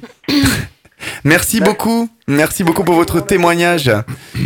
Je, vous- remercie. Merci. Je voudrais ajouter une chose, j'en profite. Il est content, en tout cas. euh, Il est très content, Ah oui, monsieur donc, Chibi. euh, Oui, Et figurez-vous, Ah ouais, monsieur je l'ai croisé par hasard dans le bureau de madame Bourdarel, qu'il a cité à l'instant. Et il était, il tenait absolument à rencontrer le directeur pour le remercier. Pas parce que le directeur a fait quelque chose, j'ai rien fait. Mais parce qu'il avait été reçu par des personnes qui l'avaient écouté, qui l'avaient, euh, voilà. Il l'a très bien expliqué lui-même. Euh, Monsieur Chibi illustre une chose importante, c'est que les gens qui se reconvertissent, les gens qui font un congé individuel de formation pour cela, on y reviendra sur le congé Oui. individuel de formation, on a constaté que 12% d'entre eux créent leur emploi. Pourquoi? Parce que vous imaginez bien, quand on acquiert des nouvelles compétences, euh, on acquiert un nouvel métier. Là, le cas de Monsieur Chibi est un peu particulier. Il était transporteur, il veut ouvrir sa boîte de transport. Mais si vous avez un aide même dans le comptable, même milieu, enfin dans le même. euh, un aide comptable qui veut devenir secrétaire médical, euh, il Mhm. peut se trouver que euh, à un moment donné, il va penser à créer son propre emploi, c'est-à-dire euh, pas forcément en auto-entrepreneur, hein, mais ça peut être une, une SARL, ça peut être une, Mhm. une URL. Et on constate que 12% des personnes qui font un CIF créent finalement une entreprise. C'est pas qu'elles ont l'idée, elles créent une entreprise et le, le taux de survie de ces entreprises, puisque c'est quelque chose Ah, qu'on regarde à la loupe, hein. Hmm. à 5 ans, il est supérieur au taux national. Ah oui. De plus de 70%. Alors, est-ce que c'est parce que c'est des gens qui sont plus motivés? Oui, c'est quelque chose dont on est fier, ça, parce que on permet, on a une prestation qui permet, qui s'appelle prestation d'accompagnement à la création d'entreprise, qui permet quelqu'un qui part en CIF, se former, d'avoir aussi cette opportunité d'être accompagné vers une création d'emploi si il le souhaite. Et ça, c'est capital. Ça veut dire que non seulement c'est des gens qui sont motivés pour changer d'emploi, mais y compris, ils ont certains d'entre eux la motivation pour créer leur propre job et voir, M. Chibi l'a très bien souligné, créer aussi des jobs à l'avenir, puisque des entreprises, en principe, ça crée des Oui, c'est le but. Faut qu'on en parle, votre talk show interactif en direct qui tous les mois vous réunit. Accompagné de nos invités, nous débattrons pendant deux heures de différents sujets d'actualité qui vous concernent. Pour plus d'informations, connectez-vous sur notre site fautquonenparle.fr et suivez-nous sur notre page Facebook Faut qu'on en parle. Pour réécouter toutes nos émissions, on vous donne rendez-vous sur notre site fautquonenparle.fr. Retour sur le plateau de Faut qu'on en parle. Nous sommes euh, en train de parler de reconversion professionnelle, comment concrètement changer de métier? Et justement, nous avons euh, Sandrine Navarro euh, qui est là, une auditrice, qui est venue nous expliquer un petit peu d'où elle va et enfin, d'où elle vient plutôt, où, elle est maintenant et d'où elle vient. Bonsoir. Alors, d'où je viens? Je viens de la Poste. J'étais Ouais. factrice. Et je pense que c'est la crise de la quarantaine, moi, qui m'a vraiment bougée. Euh, 40 ans pile euh, Il y a eu un déclic Aux alentours de 38 ans. Je Ouais. sentais que les 40 ans arrivaient. Euh, je sentais que dans ma vie, au niveau professionnel, je m'étais jamais éclatée parce que c'est vraiment le mot. J'avais besoin de trouver un, un métier dans lequel je prenne un grand, grand plaisir. Et, et je me suis demandé ce que je pouvais faire du coup à mon âge. Euh, J'ai entendu beaucoup de choses qui ont été expliquées tout à l'heure. Donc, il y a plein de choses qui rentrent en compte quand on reprend ses études. Le niveau d'études, les possibilités financières, il y a plein, plein de choses qui rentrent en compte. Donc, c'est pas évident. Euh, mais j'ai réussi à trouver hein, une école privée puisque je n'avais pas fait beaucoup d'études, j'ai pas de bac. Euh, Toute seule Vous avez fait ça toute seule ou vous avez Ouais. été accompagnée non, non, non. D'accord, J'ai bah, fait bravo. ça toute seule. Que- J'ai réfléchi pendant des mois. J'ai préparé ce projet-là. Euh, il fallait que je trouve des études qui soient aussi en correspondance avec ma vie. Étant seule avec mon fils, je ne pouvais pas me permettre de faire n'importe quoi. Il avait 8 ans à l'époque. Donc j'ai réussi à trouver une école privée qui me permette de pouvoir euh, le soir faire mes études. Donc le matin, j'allais travailler, le soir, je faisais mes études. Ça a duré trois ans. Mhm. Euh, donc dans une école privée de psychologie où j'ai préparé un certificat de praticien en psychothérapie en deux ans, plus une année supplémentaire. Ah oui, donc passer de la poste à la psychothérapie. euh, Tout à fait. À. Je suis partie aussi à Aix dans la, à la faculté pour faire un début de criminologie. Euh, j'ai morflé, je le dis sincèrement. Ouais, mais là concrètement, vous, vous avez pu garder, je dirais, votre, votre salaire tant que. Ouais, ça a été l'avantage. Et bosser le soir. Tout à fait. Ça a été l'avantage, c'est que j'ai pu justement faire les deux. C'est-à-dire qu'en premier lieu, euh, avoir mon métier le matin et l'après-midi, puisqu'on travaille que le matin à la poste, l'après-midi faire mes études. Et par la suite, ouvrir mon cabinet. Donc, je, je- je précise quand même que, je dis l'heure, j'en ai bavé parce que euh, quand on fait une reconversion professionnelle, il n'y a rien de facile. J'en ai bavé, il y a des moments j'en ai même pleuré parce que j'étais excessivement fatiguée. À la poste, on se lève 6 jours sur 7 à 5 heures du matin. Il fallait tout assurer, tout gérer, la maison, mon enfant, les études, le travail. Euh, ça a été infernal, mais je crois que quand on a envie, quand on a la motivation, c'est ce qui nous tient. On va jusqu'au bout. Aujourd'hui, du coup, je, bon, je suis psychopraticienne, donc je fais le travail d'un psychologue, hein, c'est la même chose. hein.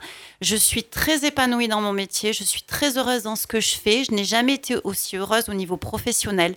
Je ne regrette en rien le choix que j'ai fait et, et- et ce sera le cas jusqu'à ma retraite. Donc, euh, encore une reconversion heureuse. Tout à fait. C'est un, c'est un bon exemple. On aura peut-être euh, tout à l'heure euh, d'autres exemples. Donc, du coup, on, on l'a bien compris, on pouvait s'adresser au fond Gessif pour, euh, pour changer de métier. Est-ce qu'il y a d'autres endroits où on peut, euh, à- où on peut s'adresser? Voilà, pour changer de métier. Pôle emploi, par exemple On peut Oui, faire tout à toc-toc. fait. Je pense qu'avec le fonds GESIF, on, on s'adresse essentiellement sur des personnes qui sont en emploi. Mhm. Et puis, Ouais, on a entendu sur Monsieur Chibi, visiblement, c'est Voilà. Pôle emploi qui l'a Voilà. orienté sur le fonds Gessif. Et on travaille avec le fonds GESIF pour les personnes qui ont perdu leur emploi. Mhm. Alors nous sommes la clé d'entrée hein, de, de ceux qui sont en recherche euh, d'un emploi. On va essayer de les aider à trouver ces clés de sortie, Mhm. qui puissent rebondir dans la vie professionnelle et l'ensemble de nos conseillers sont, sont motivés, ont cette envie-là. Et ce partage euh, qui a été dit tout à l'heure sur le conseil en évolution professionnelle, c'est d'avoir ce, ce sens de l'écoute et nous organiser pour pouvoir répondre aux différentes questions. On a euh, nos conseillers qui sont euh, spécialisés soit sur euh, de l'accueil et du premier niveau d'information, qui permet de justement d'arriver à, à se projeter, travailler sur son projet professionnel. On détaillera tout ça tout à l'heure, effectivement. Euh, tout ce que Pôle emploi peut proposer pour, euh, pour se reconvertir. Est-ce qu'il y a d'autres endroits où on peut euh, frapper à la porte pour, pour changer de métier? Alors, beaucoup de- il y a beaucoup de structures qui, Mhm. Qui sont en capacité d'accueillir des personnes. Après, je pense ce qui est important, c'est d'arriver à apporter cette visibilité, cette capacité à simplifier les choses. On a parlé tout à l'heure sur, euh, sur la formation. Euh, il y a différentes sources de, de financement possibles et ce qui a été voulu au travers du Conseil en évolution professionnelle, c'est justement tout le, toutes les structures qui travaillent dans l'orientation, dans l'accompagnement, dans la formation, eh ben, puissent euh, travailler ensemble et avoir une offre de service, apporter un, service qui soit le plus clair et visible possible.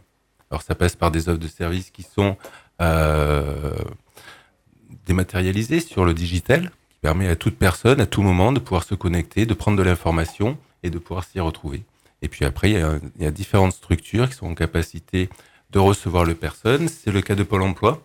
Nous avons plus de 1000 agences euh, au niveau national Mhm. avec des conseillers qui sont spécialisés sur chacune de nos activités, que ça soit l'accueil, information de premier niveau, dans le conseil en évolution professionnelle, que ça soit sur l'indemnisation des personnes, s'il y a lieu d'activer une indemnisation ou pas au titre de l'assurance chômage.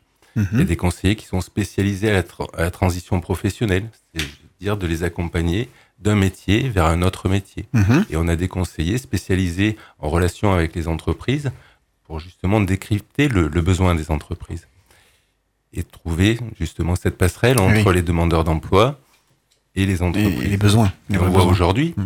où euh, il y a un certain nombre de demandeurs d'emploi. De l'autre côté aussi, il y a des besoins en entreprise. Et c'est ce travail de liaison entre les deux pour correspondre entre l'offre et la demande qui est sur le marché du travail, les amener sur ce bon positionnement. Elisabeth?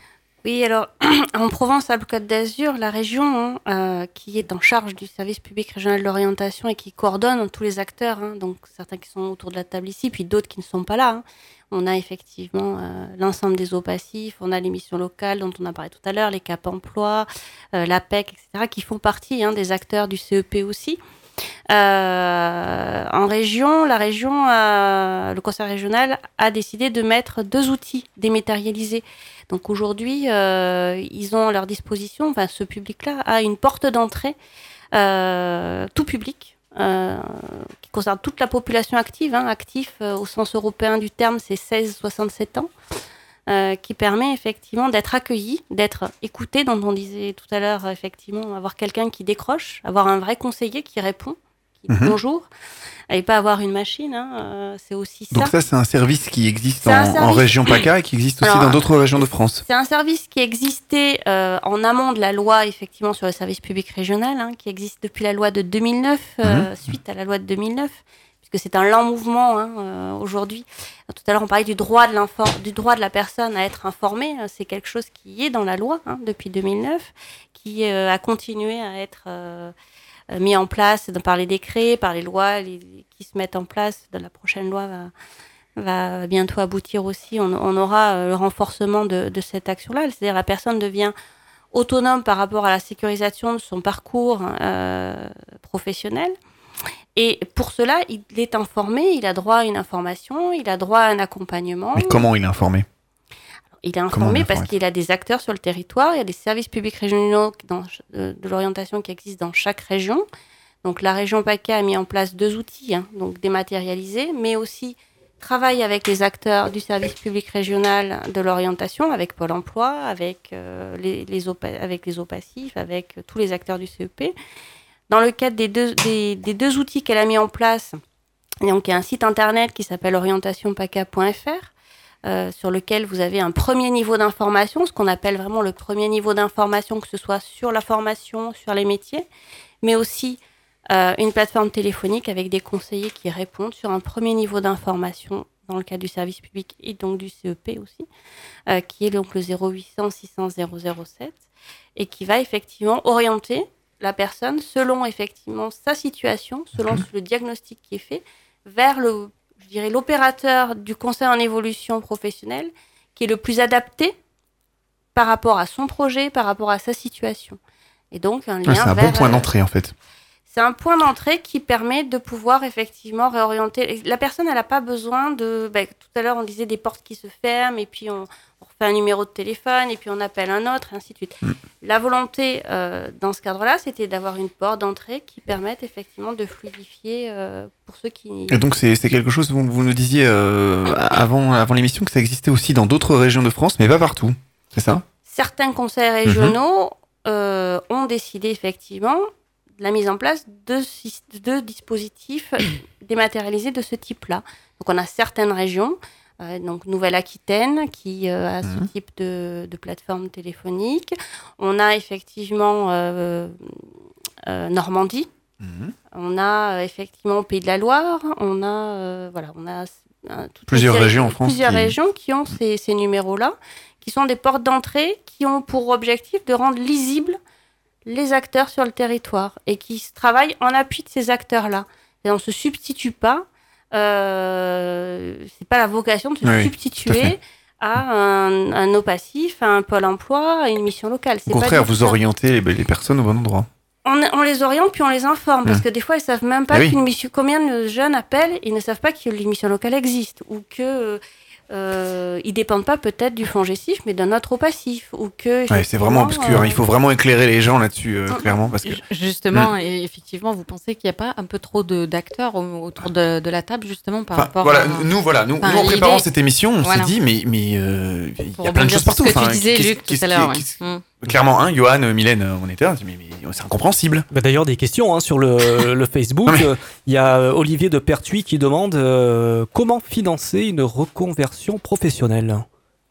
Ah ça, ça dépend de sa situation. Et voilà, c'est ça. Ouais, ouais, ouais, voilà. Eh ouais, mais euh, comment, on peut, comment on peut connaître voilà, comment, C'est ce qu'on disait tout à l'heure, c'est-à-dire la personne. Parce elle a- que justement, à, à ce propos, question. à ce propos, tiens, on va, on va passer, on est en direct, on va passer un, un message qu'on a eu sur le répondeur qui parle un peu de ça, justement, de financement et etc. On va l'écouter tout de suite. Euh, Une auditrice qui nous a laissé un message sur le 07 839 839 75. Bonjour, je m'appelle Antoinette et j'habite à Grimaud.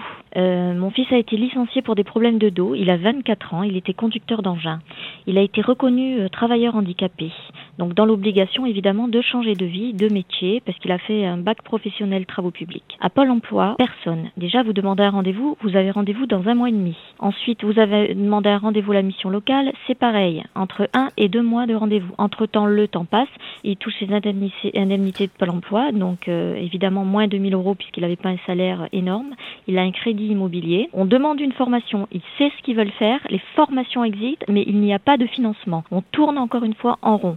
J'appelle le fonds GESIF, l'AGFIP, le Pôle emploi, la mission locale, Cap emploi, mon compte formation, et tous se rejettent la faute. Le fonds GESIF, c'est pour les salariés, le Pôle emploi s'occupe d'absolument rien, et Cap emploi s'occupe des contrats pro, donc là il faut une entreprise. Nous avons trouvé une formation euh, qui est près de chez nous, mais évidemment la, formation commence immédiatement. Pôle emploi, sa conseillère Pôle emploi ne veut pas euh, euh, se lancer dans le financement, faire les démarches de financement, puisque la, fo- la formation aura commencé avant, et il y a un délai d'un mois entre le départ de la formation. Euh, ce que je lui reproche, c'est que pourquoi nous a-t-elle pas parlé de la formation elle-même? C'est nous qui avons été obligés de faire le nécessaire. Voilà, merci. Euh, voilà, ça résume le, le joyeux, Ouais, ouais. le joyeux bazar. Bien. Non mais clairement, voilà. Donc Non, voilà, et vraiment, c'est- c'est il faut, raccord dire le- les choses, hein, faut se, Donc- dire, se dire un petit peu les choses. Est-ce qu'on peut que- éclairer les gens là-dessus Non, mais on peut éclairer. Comment on peut trouver qui euh, finance quoi Elisabeth a entièrement raison. Il y a effectivement beaucoup de choses au service des, des personnes aujourd'hui et on peut pas en France Mhm. euh, nier ça. C'est un vrai, une vraie richesse. On peut pas le dire Oui. comparé au. Oui, mais on n'y au- comprend rien. à- Au final, il y a tellement de choses qu'on n'y comprend rien. non, mais je sais pas. Après, pour rebondir, si je peux me permettre, par rapport à Pôle emploi, ce qu'elle a dit, enfin, c'est vrai Ouais, que. Il en a dit sur tout le monde, hein, clairement. Non, mais c'est une réalité. C'est une réalité. Nous, on est centre de bilan de compétences. Aujourd'hui, on reçoit effectivement des appels euh, de gens qui ont euh, des difficultés à trouver l'information Mhm. parce qu'il y a beaucoup trop d'informations et il y a beaucoup trop de délais. Moi, je vais rebondir sur le délai. On va en Angleterre. Vous, je ne sais pas si vous avez un petit peu voyagé, mais aujourd'hui en Angleterre, vous voulez une- faire une formation, euh, vous vous attendez pas septembre parce que l'entrée est en septembre. Vous attendez pas Mhm. euh, le, le financement parce que, enfin, je veux dire, à un moment donné, c'est ça devient, c'est une, une usine à gaz. Excusez-moi le terme, c'est Ah, vrai. hein, c'est- je mets un peu c'est- les pieds dans le plat volontairement c'est parce que bon, ce que voilà, les gens ressentent. C'est c'est ce nous, que on- les gens ressentent. Donc moi, je, enfin voilà, je, je pense que c'est important d'écouter effectivement ce que que l'auditrice partageait. Oui. Je pense que ce qu'elle dit, est, euh, il faut l'entendre. Et on en a eu beaucoup, beaucoup, beaucoup des réactions comme ça. On a Après- sélectionné cette station, si on va diffuser celle-là, mais parce qu'elle résumait un petit peu tout. Le, le- oui, j'allais dire le joyeux bazar. Enfin, clairement, c'est pas clair. Enfin, pour les gens, on comprend pas. Après, il y a des délais qui sont relativement courts hein, sur euh, Pôle emploi, la mission locale. Euh, J'ai entendu les, les délais qu'ils ont, qui ont été évoqués. En cas d'un licenciement économique, euh, en toute logique, l'employeur a informé ce salarié des démarches en amont de son licenciement. Complètement. Et de la possibilité qu'il avait de pouvoir s'inscrire à, à Pôle emploi et de bénéficier d'une prise en charge spécifique en cas de licenciement économique. Il devrait. Le délai d'inscription, quand il ne fait pas et qu'il se rapproche de Pôle emploi, l'inscription est immédiate par le biais de, de notre site pôle emploi.fr, avec une certaine démarche qui doit nécessiter d'avoir une clarté dans, dans son projet professionnel, ou en tout cas arriver à pouvoir euh, donner des éléments de son parcours professionnel, qui permet d'avoir une inscription dans les 10 jours, avec un conseiller qui va lui être dédié, identifié, qu'il va pouvoir contacter via son espace euh, personnel. Et les délais sont beaucoup plus courts que ceux que j'ai entendus. Oui, je dirais simplement sur cette évolution. Euh, il y a 10 ans, Pôle emploi, c'était deux entités. Oui, il y avait AN la NPE et euh, les athlétiques. Fallait aller s'inscrire d'un côté, aller à l'autre. Enfin, bon. Le fait d'avoir rapproché ces deux entités en une seule, Mhm. ça a permis d'avoir des gains justement, de cette, rapi- cette rapidité, d'être un guichet unique d'entrée. Oui, bien sûr. Qui permet après de pouvoir orienter ben, vers les acteurs, les autres acteurs qui ont été identifiés, la mission locale, Cap Emploi, dans le cas d'un- d'une personne en situation de, handi- de handicap, on travaille énormément avec Cap Emploi, qui est en capacité d'apporter euh, conseil et essayer de trouver Mais là, des je sais solutions. pas, visiblement, il, voilà, Non, mais là où- souci, là où- euh, Après, d'orientation. ce que j'entends aussi, c'est par rapport à, sa demande, qui était une demande de formation, de financement plus exactement, de ça, ouais. formation. A priori, tout le monde s'envoie la balle pour une- à une situation. Non, mais là où on a évoqué, Pardon, on a évoqué- vas-y, vas-y. on a évoqué euh, peut-être un peu rapidement le, le principe du conseil en évolution professionnelle, qui a été une volonté justement de, de remettre la formation non pas comme une clé d'entrée, mais comme une, comme une étape dans un parcours professionnel. Et vous avez évoqué des chiffres en début d'émi- d'émission, 32, 34 milliards d'euros sur la formation professionnelle. On voit qu'aujourd'hui, son utilisation n'était pas toujours satisfaisante. Donc il y a une vraie Hmm. volonté de faire en sorte que quand euh, euh, on est face à un besoin de formation, on va apprécier la capacité de rebondir dans l'emploi à l'issue de cette formation. Donc toutes les formations ne vont pas être finançables euh, par Pôle emploi ou, ou le fonds GESIF, euh, je laisserai évoquer ce sujet par le fonds GESIF lui-même, euh, de manière à ce qu'on soit le plus efficace et que la personne qui vient avec une demande de formation, on puisse la remettre dans une démarche de parcours professionnel. D'être oui. certain que si elle rentre dans cette formation, à l'issue de cette formation, c'est bien sur ces emplois-là qu'elle va aller chercher et qu'on sera en capacité de la positionner.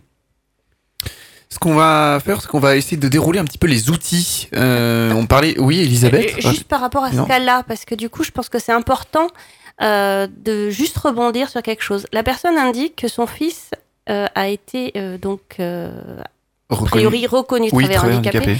Ce qui veut dire qu'entre le moment où il a été reconnu et le moment où il était licencié, il y a un temps.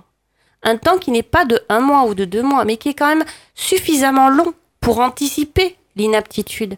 Et quand tout à l'heure je disais un jeune qui se retrouve en, en terminale et qui va, rem- qui va remplir Parcoursup, et bien là c'est pareil. C'est-à-dire que la personne, elle a attendu d'être classée inapte pour se poser la question. Or, il faut savoir que, et on le sait, et, les acteurs qui travaillent avec des, travailleurs reconnus handicapés, ils le savent, on traite, euh, les risques de, je de chômage long en amont. C'est-à-dire que la personne, avant qu'elle soit inapte, elle fait intervenir le SAMET, qui est là, qui est un acteur, qui va intervenir dans l'entreprise.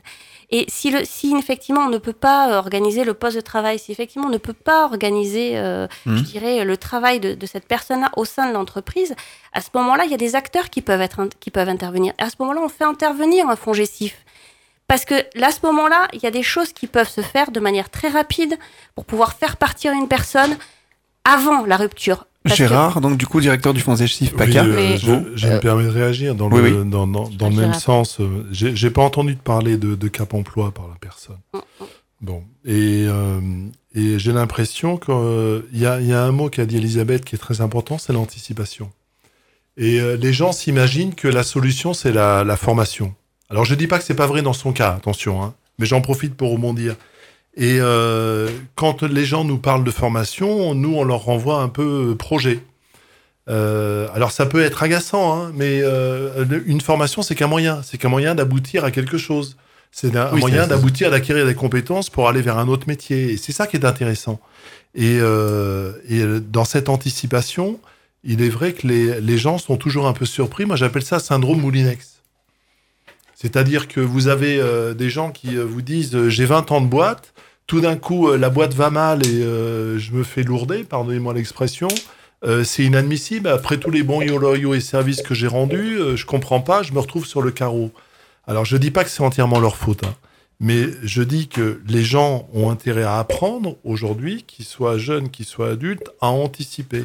Ça, ça s'apprend. hein. Il y a des méthodes, il y a des moyens. hein. Anticiper, ça veut dire euh, prévoir un peu euh, les échéances qui vont arriver. Elisabeth les a rappelées. Vous Mhm. apprenez pas du jour au lendemain que vous êtes reconnu travailleur handicapé. Il s'est passé tout un tas d'étapes entre le moment où vous avez quitté votre employeur et le moment où vous êtes rentré dans ce statut. Et au cours de ces étapes, il est intéressant de faire les démarches qui vont bien. Je dis pas que ça aurait résolu le problème. Encore une fois, je, ren- je renvoie pas la pierre. hein. Certainement, c'est dramatique que la personne puisse pas partir en formation. Mais c'est l'occasion de rebondir sur cet aspect de l'anticipation. Alors on va parler un petit peu des, euh, des outils. On a parlé de bilan de compétences. Qu'est-ce qu'un bilan de compétences et comment ça se déroule concrètement? Alors, un bilan de compétences, euh, c'est une prestation qui permet de définir un projet professionnel, d'accord Et le cas échéant, projet de formation. Donc c'est une prestation payante. Tout à l'heure, j'ai entendu dire que le fonds gestif, euh, le fonds gestif finançait les bilans de selon son compétences. statut, effectivement, euh, comme disait Elisabeth tout à l'heure, on peut avoir euh, la possibilité de se faire financer un bilan de compétences à partir du moment où, pour compléter ce que disait Gérard, on a effectivement cotisé hein, pour la formation professionnelle. Donc un salarié a le droit à, Oui. à droit. C'est-à-dire que je voilà, ça fait Sauf 15 ans, que- 17 ans que je bosse dans une boîte, par exemple. Je Mm. me dis tiens, j'ai peut-être envie de changer de métier. C'est ça, à partir du moment où vous avez travaillé 5 ans dans votre vie professionnelle. Cinq dont- ans. Cinq ans. Ok. dont un an dans l'entreprise actuelle. dont un an d'ancienneté, ok. un an d'ancienneté, vous pouvez effectivement vous faire euh, financer un bilan de compétences via le fonds GESIF. À partir du moment où vous êtes salarié Donc le en point d'entrée, c'est quoi? On appelle, on, on- on contacte le fonds gestif. Voilà une Ah, chose qui est simple. le- le non mais point- voilà, le il point faut du d'entrée. concret pour les auditeurs, je pense. hein. Voilà, moi ça fait 15 ans que je bosse dans ma boîte, euh, j'ai envie de changer de métier, Alors, écoutez je veux, bien, voilà savoir vers quoi m'orienter. Euh, ça fait voilà, j'ai plus de 5 ans, j'ai un an d'ancienneté, plus d'un d'ancienneté, ça fait plus de 5 ans que je Mhm. bosse. OK, Mhm. j'appelle le fonds gestif, je dis voilà, je voudrais faire un bilan de compétences. euh. Non, aujourd'hui ça passe par le CEP, bien évidemment. Effectivement, il y a des Alors, étapes. ouais, mais c'est euh, quoi le point d'entrée concrètement pour les auditeurs? le- Comment on le fait? point d'entrée n'est pas automatiquement, excusez-moi, le fonds GESIF, c'est pas aussi simple que ça, effectivement. Ah, C'est-à-dire mais justement, il faut que ce soit simple. Là voilà, Ah je un à la place auditeur. Il bosse, il a envie de changer de je- métier. Comment il fait? Je vous, je vous réponds, effectivement, il y a des centres de bilan de compétences comme nous. euh, qui Donc voilà, on peut appeler un centre de bilan de On peut appeler compétences. Un centre de bilan de compétences, tout à fait. Dire pas bonjour, que Pôle emploi hmm. ou que le fonds GESIF, pour répondre à votre question, clairement, on a des appels tous les jours. Ils sont, ils sont pas du tout encore passés ni par le, la case Pôle Mhm. emploi, ni par la case fonds GESIF. C'est bonjour. euh, je vous ai Donc vu c'est un sur droit- c'est un Internet, j'ai vu un l'espace de compétences compétences aussi. Bien Tiens, c'est quoi un bilan de compétences? Un CDI, Donc, un an euh, d'ancienneté, plus de 50 de boulot dans la boîte. Un CDD 5 ans aussi. d'activité. D'accord. Là, j'étais sur le CDI. Après, il y a effectivement le CDD, où là, à partir du moment où vous avez effectivement eu 4 mois de, de CDD dans, dans les deux dernières années, vous avez aussi le droit à un bilan de compétences, à vous faire financer effectivement un bilan de compétences dans le cadre. Donc le- euh, la du finalité de ce bilan de compétences, c'est de savoir euh, vers quel type de métier on pourrait s'orienter? Oui, C'est ça, fait. le but? De définir un projet professionnel, à Est-ce que je dois, je dois avertir Mais- mon employeur que je souhaite faire une démarche de bilan de compétences? Non, Ah, bilan- je vois tous faire des noms là. Non, Faut le pas bilan en de compétences peut se faire sur le temps de travail, hors temps de travail. Donc à partir du Alors oui, moment mais concrètement, voilà. Est-ce qu'on est Sur payé pendant ce l'ensemble temps-là des- Sur l'ensemble des 2000 bilans qu'on finance chaque année, c'est à peu près le volume en PACA. Il y en a 60 000 en France qui se financent. Mhm. Euh, tout dispositif confondu, on en finance 2000 en, en PACA. Et on peut dire qu'il y a, euh, et c'est assez étonnant d'ailleurs, c'est assez bien réparti, il y a euh, plus de la moitié des bilans de compétences qui se font sur le temps de travail. C'est-à-dire que la Donc personne par a prévenu, non, elle est Ah. c'est payé par le fonds GESIF, Le salaire sera remboursé à l'employeur. voilà. Donc la, la personne Mais le la personne touche son salaire. Elle Enfin, touche son moins, c'est super salaire, important. Elle, Elle touche ne son perdra salaire. pas. Elle perd rien. Mais quelquefois aussi, elle préfère ne pas prévenir son employeur parce que les relations, parce que le projet est peut-être pas dans le sens de l'entreprise. Et c'est aussi possible. Le fonds Gestif va financer. Et je le rappelle, le fonds Gestif finance à 100% les demandes qui lui sont faites sans même passer par le conseil en évolution professionnelle. C'est-à-dire qu'on peut télécharger un dossier sur notre site internet, fondgestif-paca.com. C'est très simple. On peut télécharger un dossier bilan de compétences. On sera invité à rencontrer un, deux, trois organismes de bilan de compétences pour choisir son organisme de bilan de compétences. Et euh, le, le fonds Gessif prendra en charge la prestation qui coûte Et donc ça, 1400. c'est c'est propre au fonds Gessif en France pour nos auditeurs qui nous écoutent un petit peu en région parisienne ou ailleurs.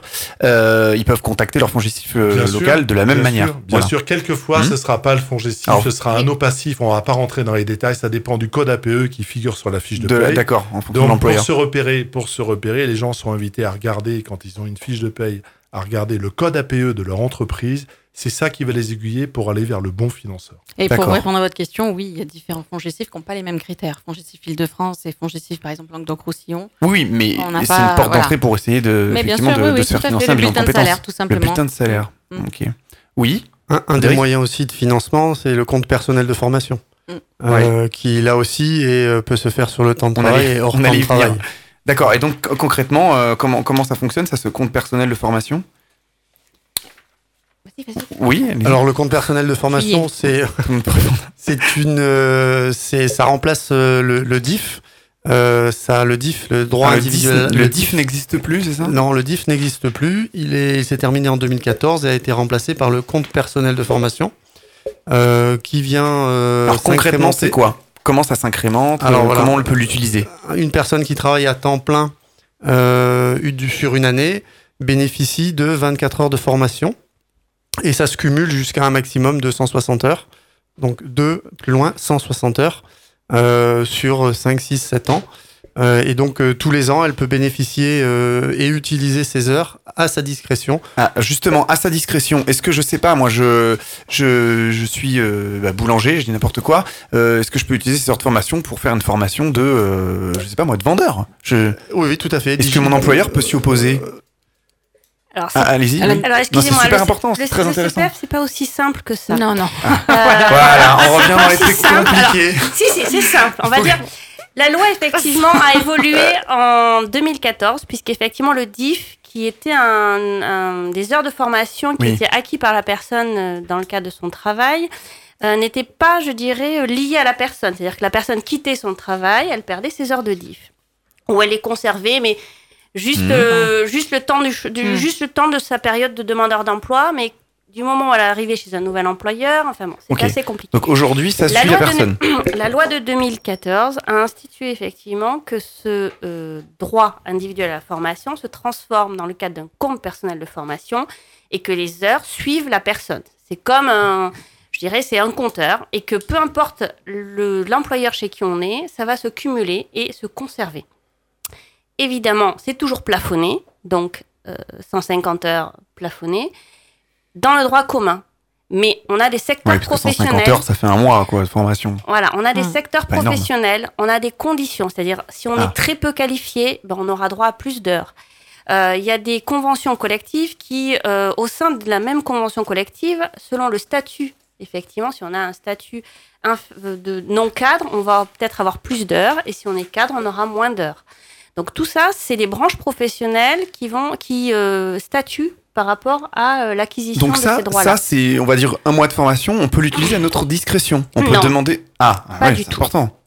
Alors, la loi qui est en train d'être passée va peut-être modifier les choses par rapport à l'éligibilité. Mais pour l'instant, Mais c'est-à-dire, est-ce que ça peut assouplir les choses? Est-ce que voilà, je dis, je suis boulanger, j'ai envie de faire une formation de vendeur. Est-ce que non Donc, En aussi gros, on est obligé de faire une formation dans le métier qu'on a, quoi. Non, c'est pas ça. C'est que concrètement, quand on travaille, on a un code APE. Oui. D'accord Ce dont on parlait tout à l'heure. Celui, oui. effectivement, qui De va déterminer auprès de qui on cotise, auprès Hmm. de quel au passif. Je cotise au fonds GESIF, à Unifaf, à Uniformation, etc. Bon. Ce code APE euh, va effectivement aussi me permettre d'avoir l'éligibilité, mes, mes formations éligibles. C'est-à-dire que ma branche professionnelle, celle dans laquelle je travaille, les partenaires sociaux de cette branche ont déterminé effectivement des formations qui sont Diplômantes aussi. pas. Diplômantes. Oui, mais en fait, elle dérive pas Évidemment. trop de- du métier de hein. départ. C'est Pas formation diplômante. obligatoirement. Pas obligatoirement. Vous savez combien il y a de certifications en France? Euh, non, beaucoup, je pense. Non? Oui, beaucoup, oui. Il y en a 10 000. Ouais, non, mais c'est incompréhensible. Il y C'est en ce a qu'on 10 dit 000. depuis tout à l'heure. Il y en a 10 000. Et Mm. ça, c'est le produit de l'éducation nationale, de l'université, euh, des branches professionnelles. Mais je peux vous dire que la majorité, c'est l'éducation nationale et l'université. Donc, moi, j'aurais dire une chose par rapport à la simplification. Euh, c'est bien de vouloir des choses simples. Mais euh, la vie, elle est complexe. Les choses peuvent pas être simples. Et en matière de formation professionnelle, les choses ne peuvent pas être simples. Pour, pour plusieurs raisons. Euh, on l'a dit tout à l'heure, euh, les questions d'anticipation. Euh, les questions de repositionnement professionnel ne passent pas forcément par la formation. Euh, si vous, si le gouvernement Macron, qui prépare sa réforme de la formation professionnelle, souhaiterait une chose, pour simplifier, c'est qu'on, je, je caricature un petit peu, hein, on donne un chèque à chacun, on donne un chèque de l'argent à chaque individu. Mhm. Hein, Et on aux se forme 25 sur ce qu'on millions d'actifs en France, 25 millions d'actifs, comme disait Elisabeth, de 16 à 67 ans, les 25 millions d'actifs, on leur donne un chèque. Et on leur dit, voilà, maintenant vous aurez 10 000 euros pour vous former dans votre vie. Après la formation initiale, après le CAP, le bac, après les études universitaires, vous pourrez vous former, vous aurez 10 000 euros. C'est un exemple. hein. Oui, oui. Et puis on va laisser les gens avec ça.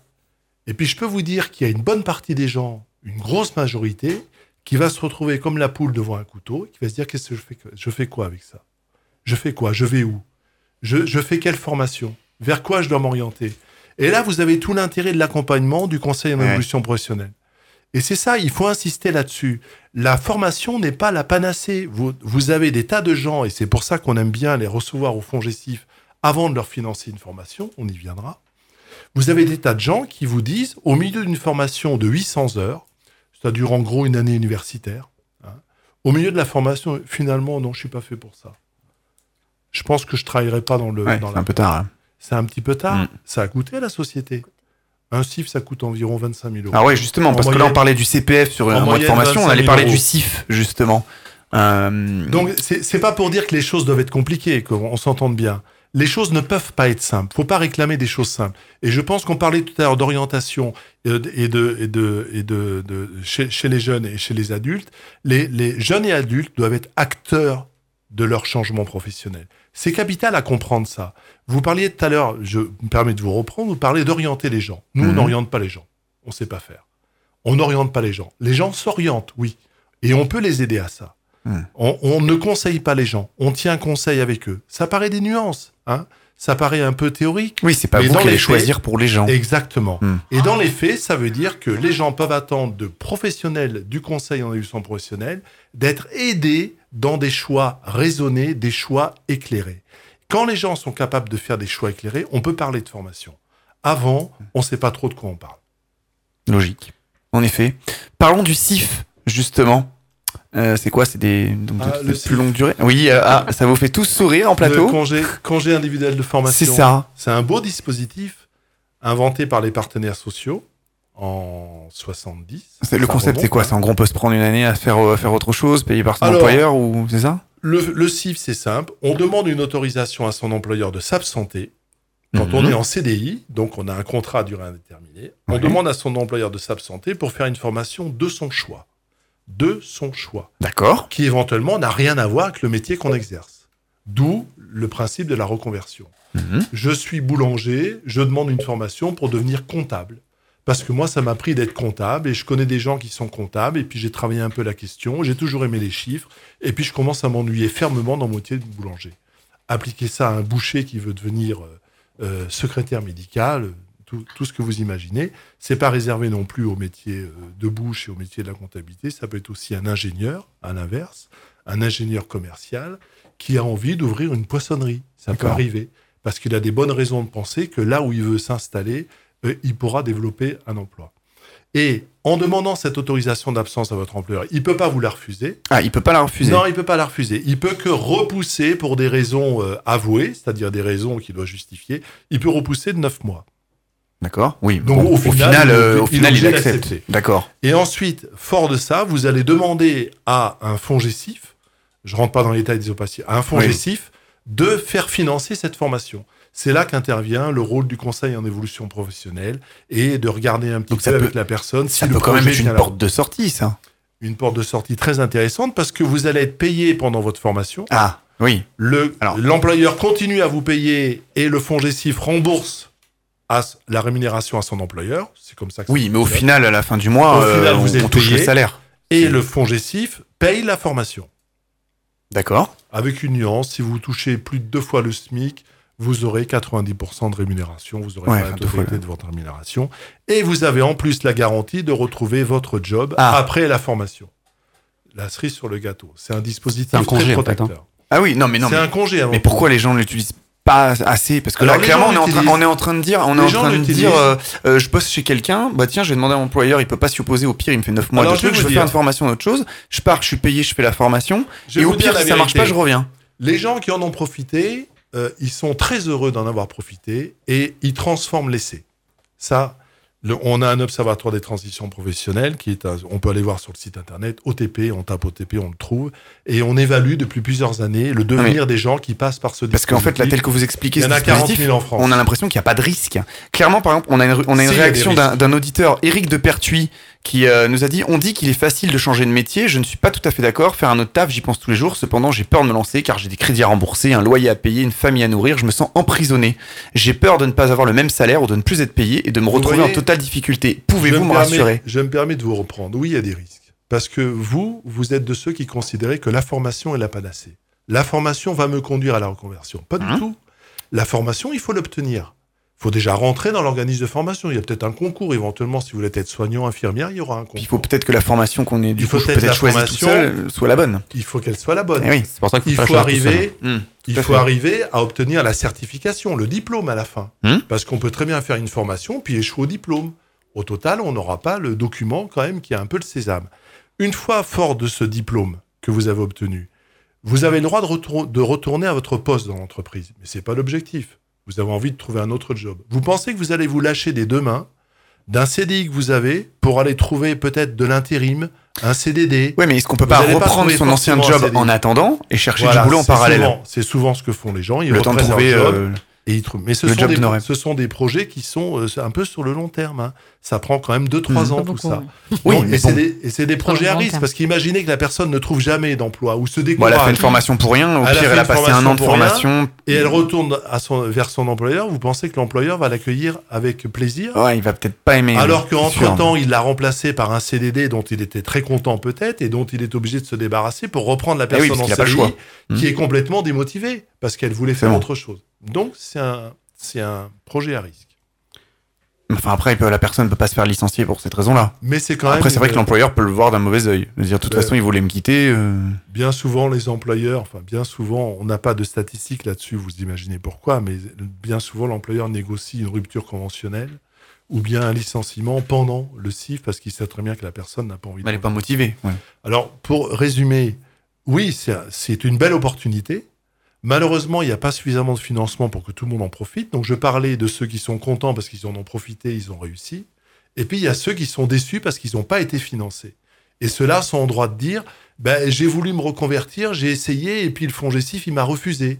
Pour Ben, quelle a- raison Il y a des critères? Il y a deux raisons. Oui, il y a des critères, bien sûr. Il y a deux raisons essentielles. On se permet de renvoyer à la personne que son projet mériterait d'être retravaillé.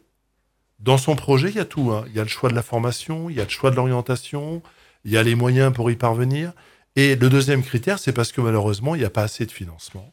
Vous avez 40 000 personnes en France qui bénéficient euh, du CIF et vous avez à peu près le double de demandes, 80 000 personnes qui demandent. Et c'est bien dommage parce que la contribution euh, qui permet de financer le CIF, c'est 0,2% de la masse salariale Mhm. que toutes les entreprises du privé Paye. payent au fonds GESIF. Et cette contribution n'est pas suffisante. Ok, donc beau dispositif, mais pas assez de moyens. Je voudrais revenir sur, Oui. euh, sur euh, ce, que, ce que vous disiez euh, par rapport au, au risque. Donc effectivement, euh, il y, a, il y a effectivement des risques qui existent, mais on peut les limiter, ces risques-là. Hmm. Et on en revient toujours à ce qu'on disait tout à l'heure, à la construction du projet professionnel avec les conseillers en évolution professionnelle, soit Pôle Oui, pour se donner un maximum de chances de réussir. Voilà, Et qu'au ça- ça bout, se ça prépare. serve à quelque chose. Un projet, ça se prépare. Hmm. Euh, moi, euh, tous les jours, euh, donc je suis conseiller en formation, je vois des personnes arriver. alors, Il y en a qui ont préparé leur projet. Il y en a d'autres pas du tout, qui me disent, mais moi, je suis intéressé par cette formation et cette formation. Vous pouvez me les présenter les deux, alors qu'elles n'ont rien à voir l'une avec l'autre. Alors, il se trouve que, à titre personnel, je suis aussi conseiller en insertion professionnelle. À ce moment-là, je conseille effectivement de retourner voir le conseiller en insertion professionnelle qui s'occupe de, de l'accompagnement des personnes. Pour co-construire ce projet professionnel, il existe plusieurs outils euh, qui ont les pôles emploi, euh, mission locale, maison de l'emploi, euh, et puis d'autres structures dont on a entendu parler, euh, qui sont euh, faire des enquêtes métiers, faire des, des immersions, qu'on appelle euh, période de mise en situation en milieu professionnel, dans, dans des structures pour être certain que ce, ce- ce métier va me convenir. Exactement. Parce qu'on choisit pas un métier comme ça, on parle d'un métier qu'on va faire. euh, En l'occurrence, c'est inclus dans le bilan de compétences. C'est une étape effectivement euh, essentielle dans le bilan de compétences, justement, pour, euh, pour construire son projet et le valider. Voilà. Pour faire du lien. hein, Oui, non, mais complètement, complètement. Voilà. Donc, euh, les bilans de compétences, etc. en font partie. Euh, il, faut vraiment, vraiment mettre un, un accent, donc, pour les auditeurs, à euh, aller vers les personnes qui peuvent nous aider dans cet accompagnement pour limiter les risques, pour revenir à ce qu'on disait, euh, et euh, avoir Et un financement, maximum de chances de- que ça possible, de, aboutisse. voilà, Il y a de- une de chose que le. Fongestif met en œuvre, par exemple, qui est très simple. C'est, euh, on vient d'en parler, la PMSMP, c'est un mot un peu barbare, période de mise en situation au milieu professionnel. Vous pouvez passer une semaine à un mois de votre choix, ça se fait aussi à En immersion dans, dans le, en le immersion boulot dans une voudrait. entreprise. Mhm. Et la plupart du temps, 70%, les statistiques qu'on a, 70% des gens confirment leur projet, le métier leur plaît. Et par contre, 30% des gens, et ça il faut l'entendre, ils se disent finalement, c'est peut-être pas fait pour moi. Il faudrait que je fasse Ouais, mais justement, c'est bien. Et Oh, ils bien. sont pas partis dans un bien. truc qui, finalement, euh, où ils se seraient plus complètement Exactement. plantés. C'est pour ça que c'est Mm. important, parce que financer une formation pour qu'au bout de 15 jours, la personne euh, Ouais. parte de la formation, revienne, euh, par exemple, hein, euh, au Pôle emploi en disant, ben, en fait, ça me plaît pas ce que je fais, Mhm. et que un financement a été débloqué, euh, on revient au, peu au point tard, de départ, pour rien. Ouais, complètement. Voilà. Donc, Ce serait dommage de pas dire de pas dire une chose importante par rapport au CEP, Conseil en évolution professionnelle. Il est gratuit. D'accord. Il est gratuit et itératif. Itératif, c'est un mot un peu savant pour dire un peu comme chez McDonald's. Vous venez comme vous êtes. Vous venez, vous repartez, vous revenez. C'est votre projet qui mûrit. On va pas aller vous courir après parce que vous n'êtes pas revenu au rendez-vous. Ça arrive. Et il est gratuit. J'insiste là-dessus parce que vous avez aujourd'hui des offres sur Internet de gens qui vous font payer ce dont on vient de parler et qui Oui, vous proposent une semaine chez un ébéniste pour vérifier si vous êtes bien fait pour le projet. Mais il faut payer. Ça vous coûte 300 euros. Et les gens sont prêts à payer, pourquoi pas.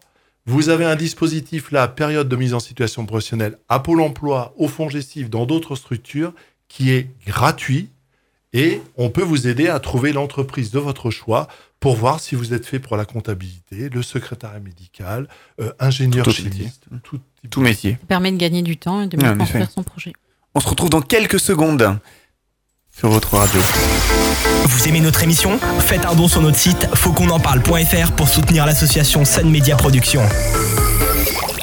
Pour réécouter toutes nos émissions, on vous donne rendez-vous sur notre site fautquonenparle.fr. On est de retour en plateau, en direct sur vos radios dans Faut qu'on en parle. Et euh, on va faire un petit focus maintenant sur euh, la partie Pôle emploi. Et effectivement, euh, avoir un petit peu plus d'éclairage sur les dispositifs que Pôle emploi euh, a pour euh, accompagner euh, le changement de métier. Franck, Ah, Franck euh, directeur de Pôle emploi Toulon. Alors déjà, les, les premiers dispositifs, c'est ceux qui existent. C'est ceux qui sont en ligne sur euh, notre site pôle emploi.fr. qui permet de se positionner sur le marché du travail en, étant, en pouvant rechercher une offre d'emploi. Il y a plus de 500 000 offres d'emploi là immédiatement disponibles qui demandent que des candidats. Donc il y a la possibilité de se positionner directement. Et également sur ce même site, la possibilité de chercher l'offre de formation.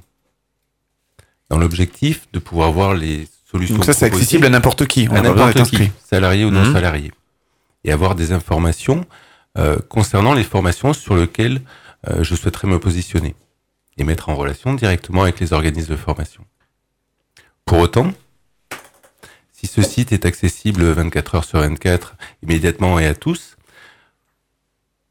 le travail qui va être fait en agence avec les conseillers, c'est justement sur le conseil en évolution professionnelle. C'est de pouvoir mettre les choses en perspective faire en sorte que la personne qui va s'inscrire à Pôle emploi, parce qu'elle a perdu son emploi, elle puisse se projeter sur les opportunités d'emploi qui existent, quels secteurs, quels secteurs vont être ouverts demain, la formation que j'envisage, est-ce qu'elle est opportune?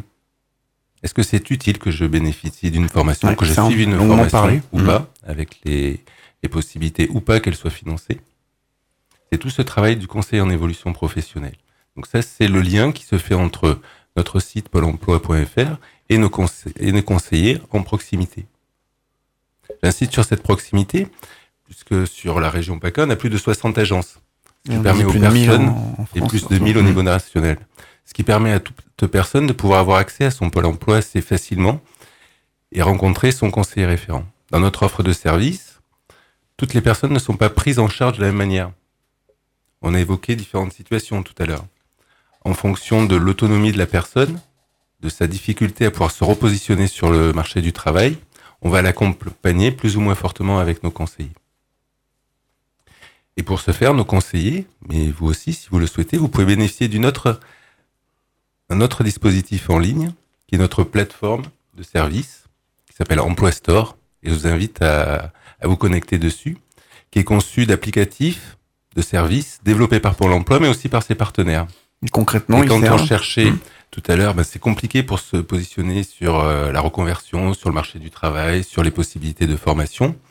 Le souhait de Pôle Emploi, et j'évoquais tout à l'heure la naissance de Pôle Emploi. Qu'est-ce que ça a été la naissance de, Pôle Emploi? Ça a été cette volonté de simplifier les choses pour, que les, demandes, pour les demandeurs d'emploi. Avant, il y avait la CEDIC, il y avait la NPE. L'idée, ça a été de faire une seule maison pour simplifier déjà la clé d'entrée, la porte d'entrée au niveau des demandeurs d'emploi. Aujourd'hui, on suit l'air du temps. On a développé des services en distance, pour l'emploi.fr, je l'ai dit, Emploi Store, qui permet à tout un chacun de pouvoir avoir l'ensemble des dispositifs regroupés dans un même site. Que ça soit sur l'orientation professionnelle, que ça soit sur la formation, sur l'offre d'emploi, et qui se fait pas seulement en vase clos au sein de Pôle emploi, puisque c'est ouvert et c'est construit avec d'autres opérateurs. Donc ça, c'est notre offre de service qui est en ligne, pôle emploi.fr, Emploi Store, mais également des applications qui sont directement ac- accessibles sur son téléphone. D'accord. Chacun a la possibilité, pour tous les demandeurs d'emploi, d'avoir accès à son compte Pôle emploi, comme un compte bancaire, pour voir sa situation, pour pouvoir poser une question à son conseiller Pôle emploi, pour avoir une réponse de la part de son conseiller Pôle emploi, mais également de consulter les offres, de se positionner, etc. Cette offre de service qui est ouverte euh, aux demandeurs d'emploi, l'est également pour les entreprises. On a des équipes spécialisées au niveau des entreprises et on a une offre en ligne pour les entreprises de la même manière. Et là aussi, les entreprises ont la possibilité d'avoir un compte recruteur où ils peuvent gérer leur dépôt d'offres, suivre les candidatures qui leur sont proposées, celles qui se positionnent euh, directement, ce qui permet de faciliter, d'essayer de faciliter le parcours de ces demandeurs d'emploi et de ces entreprises qui cherchent du personnel. Parce que la réalité aujourd'hui, c'est que d'un côté, on a des demandeurs d'emploi, de l'autre côté, on a des entreprises. On voit que le marché se tend. On a toujours des demandeurs d'emploi d'un côté, des entreprises de l'autre, et c'est d'arriver à les matcher le plus rapidement possible et que les compétences puissent être au cœur du sujet.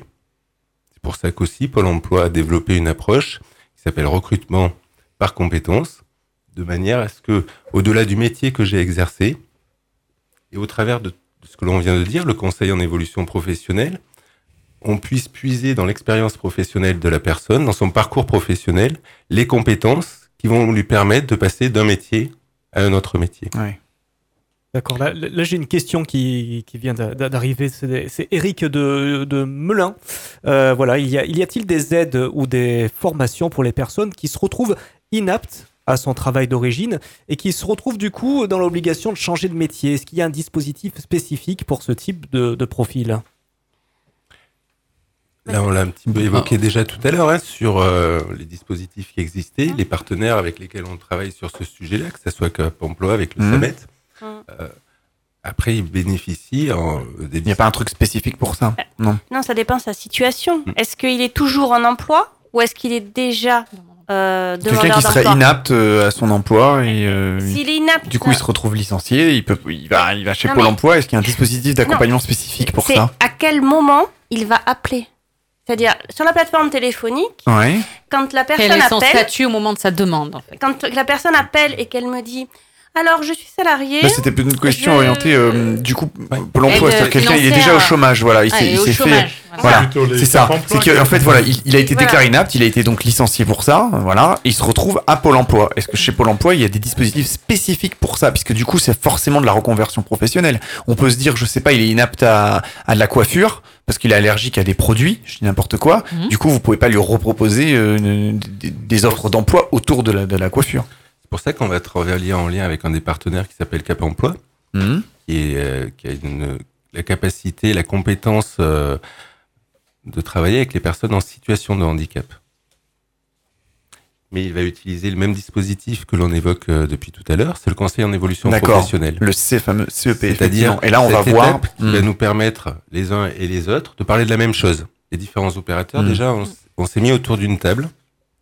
C'est très sûr central, quand même. Que quand on accompagne une personne, qu'on soit au FONGESIF, qu'on soit à Pôle emploi, qu'on soit à Cap emploi, qu'on soit euh, même auprès des organismes de formation qui sont pas Mhm. opérateurs directs, ben, quand on parle d'un sujet, on en partage la même définition et on comprend ce qu'on veut dire. De manière à pouvoir, avec une personne, avoir le même langage. Éviter de renvoyer une Eh oui. personne d'un organisme ben, vers un autre organisme avec des informations qui pourraient lui sembler contradictoires, parce que depuis tout à l'heure, on parle d'un certain nombre de termes euh, qui sont très jargonneux. Nous, on, on est à l'intérieur du système, on le connaît à peu près. Pour une personne qui vient de l'extérieur, c'est très compliqué. Oui, complètement. Mais effectivement, on, essayé- on est clair quand même. Et Et notre- objectif, c'est Eh oui. de Aussi. pouvoir simplifier, être le plus euh, pédagogique possible avec les personnes pour voir les dispositifs qui sont possibles. Parce que du coup, effectivement, dans, dans des bilans de compétences, on peut, on peut imaginer qu'on est, euh, voilà, on était coiffeur, on veut devenir euh, cariste. Et je dis n'importe quoi. hein. Euh, et finalement, on se rend compte qu'à la fin du bilan de compétences, bah non, on va plutôt aller, euh, aller élever des chèvres. euh, Enfin, je dis n'importe quoi. hein. Hein, quelque chose auquel pour on n'avait pas du tout pensé. Pour rester à, dans le même emploi.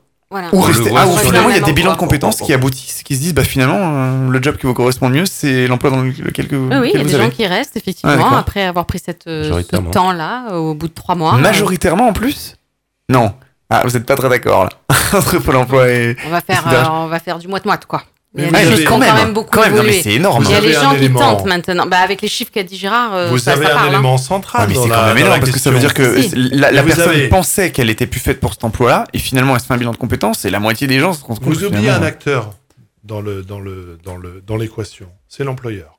Mhm. Et bien souvent, les personnes s'imaginent que il n'y a pas d'issue pour elles euh, en termes d'évolution professionnelle dans l'entreprise, parce qu'il n'y a pas de dialogue social, parce qu'il n'y a pas de représentant du personnel, Le dialogue tout parce que c'est trop petit, parce Ouais, que le patron n'a pas le temps. Parce que Et finalement au sein d'une même entreprise on peut changer de métier dans une entreprise. Exactement. Eh oui. Exactement. Et finalement, le bilan de compétences peut être l'opportunité de découvrir, parce qu'il y a le, le tiers du consultant qui est là, qui fait parler, etc., de découvrir qu'il y a des opportunités possibles Mais dans le, l'entreprise. le regard, je sais pas si tu partages Gérard, mais le regard a changé hein, euh, sur le bilan de compétences. Auparavant, l'employeur pensait que c'était vraiment un outil Pour qui, euh, oui, et puis qui, Ouais. qui, en gros, je fais un bilan parce que je veux partir de ma boîte, quoi. Au fait, au Aujourd'hui, final, on pourrait très bien se rendre vraiment, compte, on est dans une société, on fait de la technique, et puis euh, on fait un bilan de compétences, et puis euh, on passe. euh, Il faut être commercial, par exemple, dans la boîte. On change complètement de métier, on est des techniciens. Et il y a peut-être une opportunité dans la. les les métiers bougent. bougent, l'entreprise bouge, donc euh, Oui. Les, les personnes sont obligées de s'adapter. Et grâce au bilan de compétences, effectivement, elles se permettent de se remettre en question Donc c'est vraiment. euh, et d'aller partager, communiquer auprès de l'employeur leur projet professionnel Et aller dans le sens de l'entreprise. Et l'entreprise peut pas être un dehors. lieu de grand malentendu entre employeurs et salariés. Ah bah, souvent, oui. Et puis, il faut juste pas oublier une chose, c'est que beaucoup de salariés rentrent dans une entreprise, font un- sont sur un poste et évoluent. Et pourtant, En général, sont- oui, on évolue, on et avance et- et dans la se carrière professionnelle. changent de poste Oui. ou peuvent euh, et ça ne se passe pas obligatoirement en se disant ah il faut que je change ou il faut c'est c'est le naturel, c'est le dialogue qui va À un avoir moment avec donné, au bout, au de quelques années, on a fait le tour euh, d'un poste. Par exemple, on a envie de changement, on a envie de voir autre chose. Ça peut se voir dans la même boîte, dans la même branche.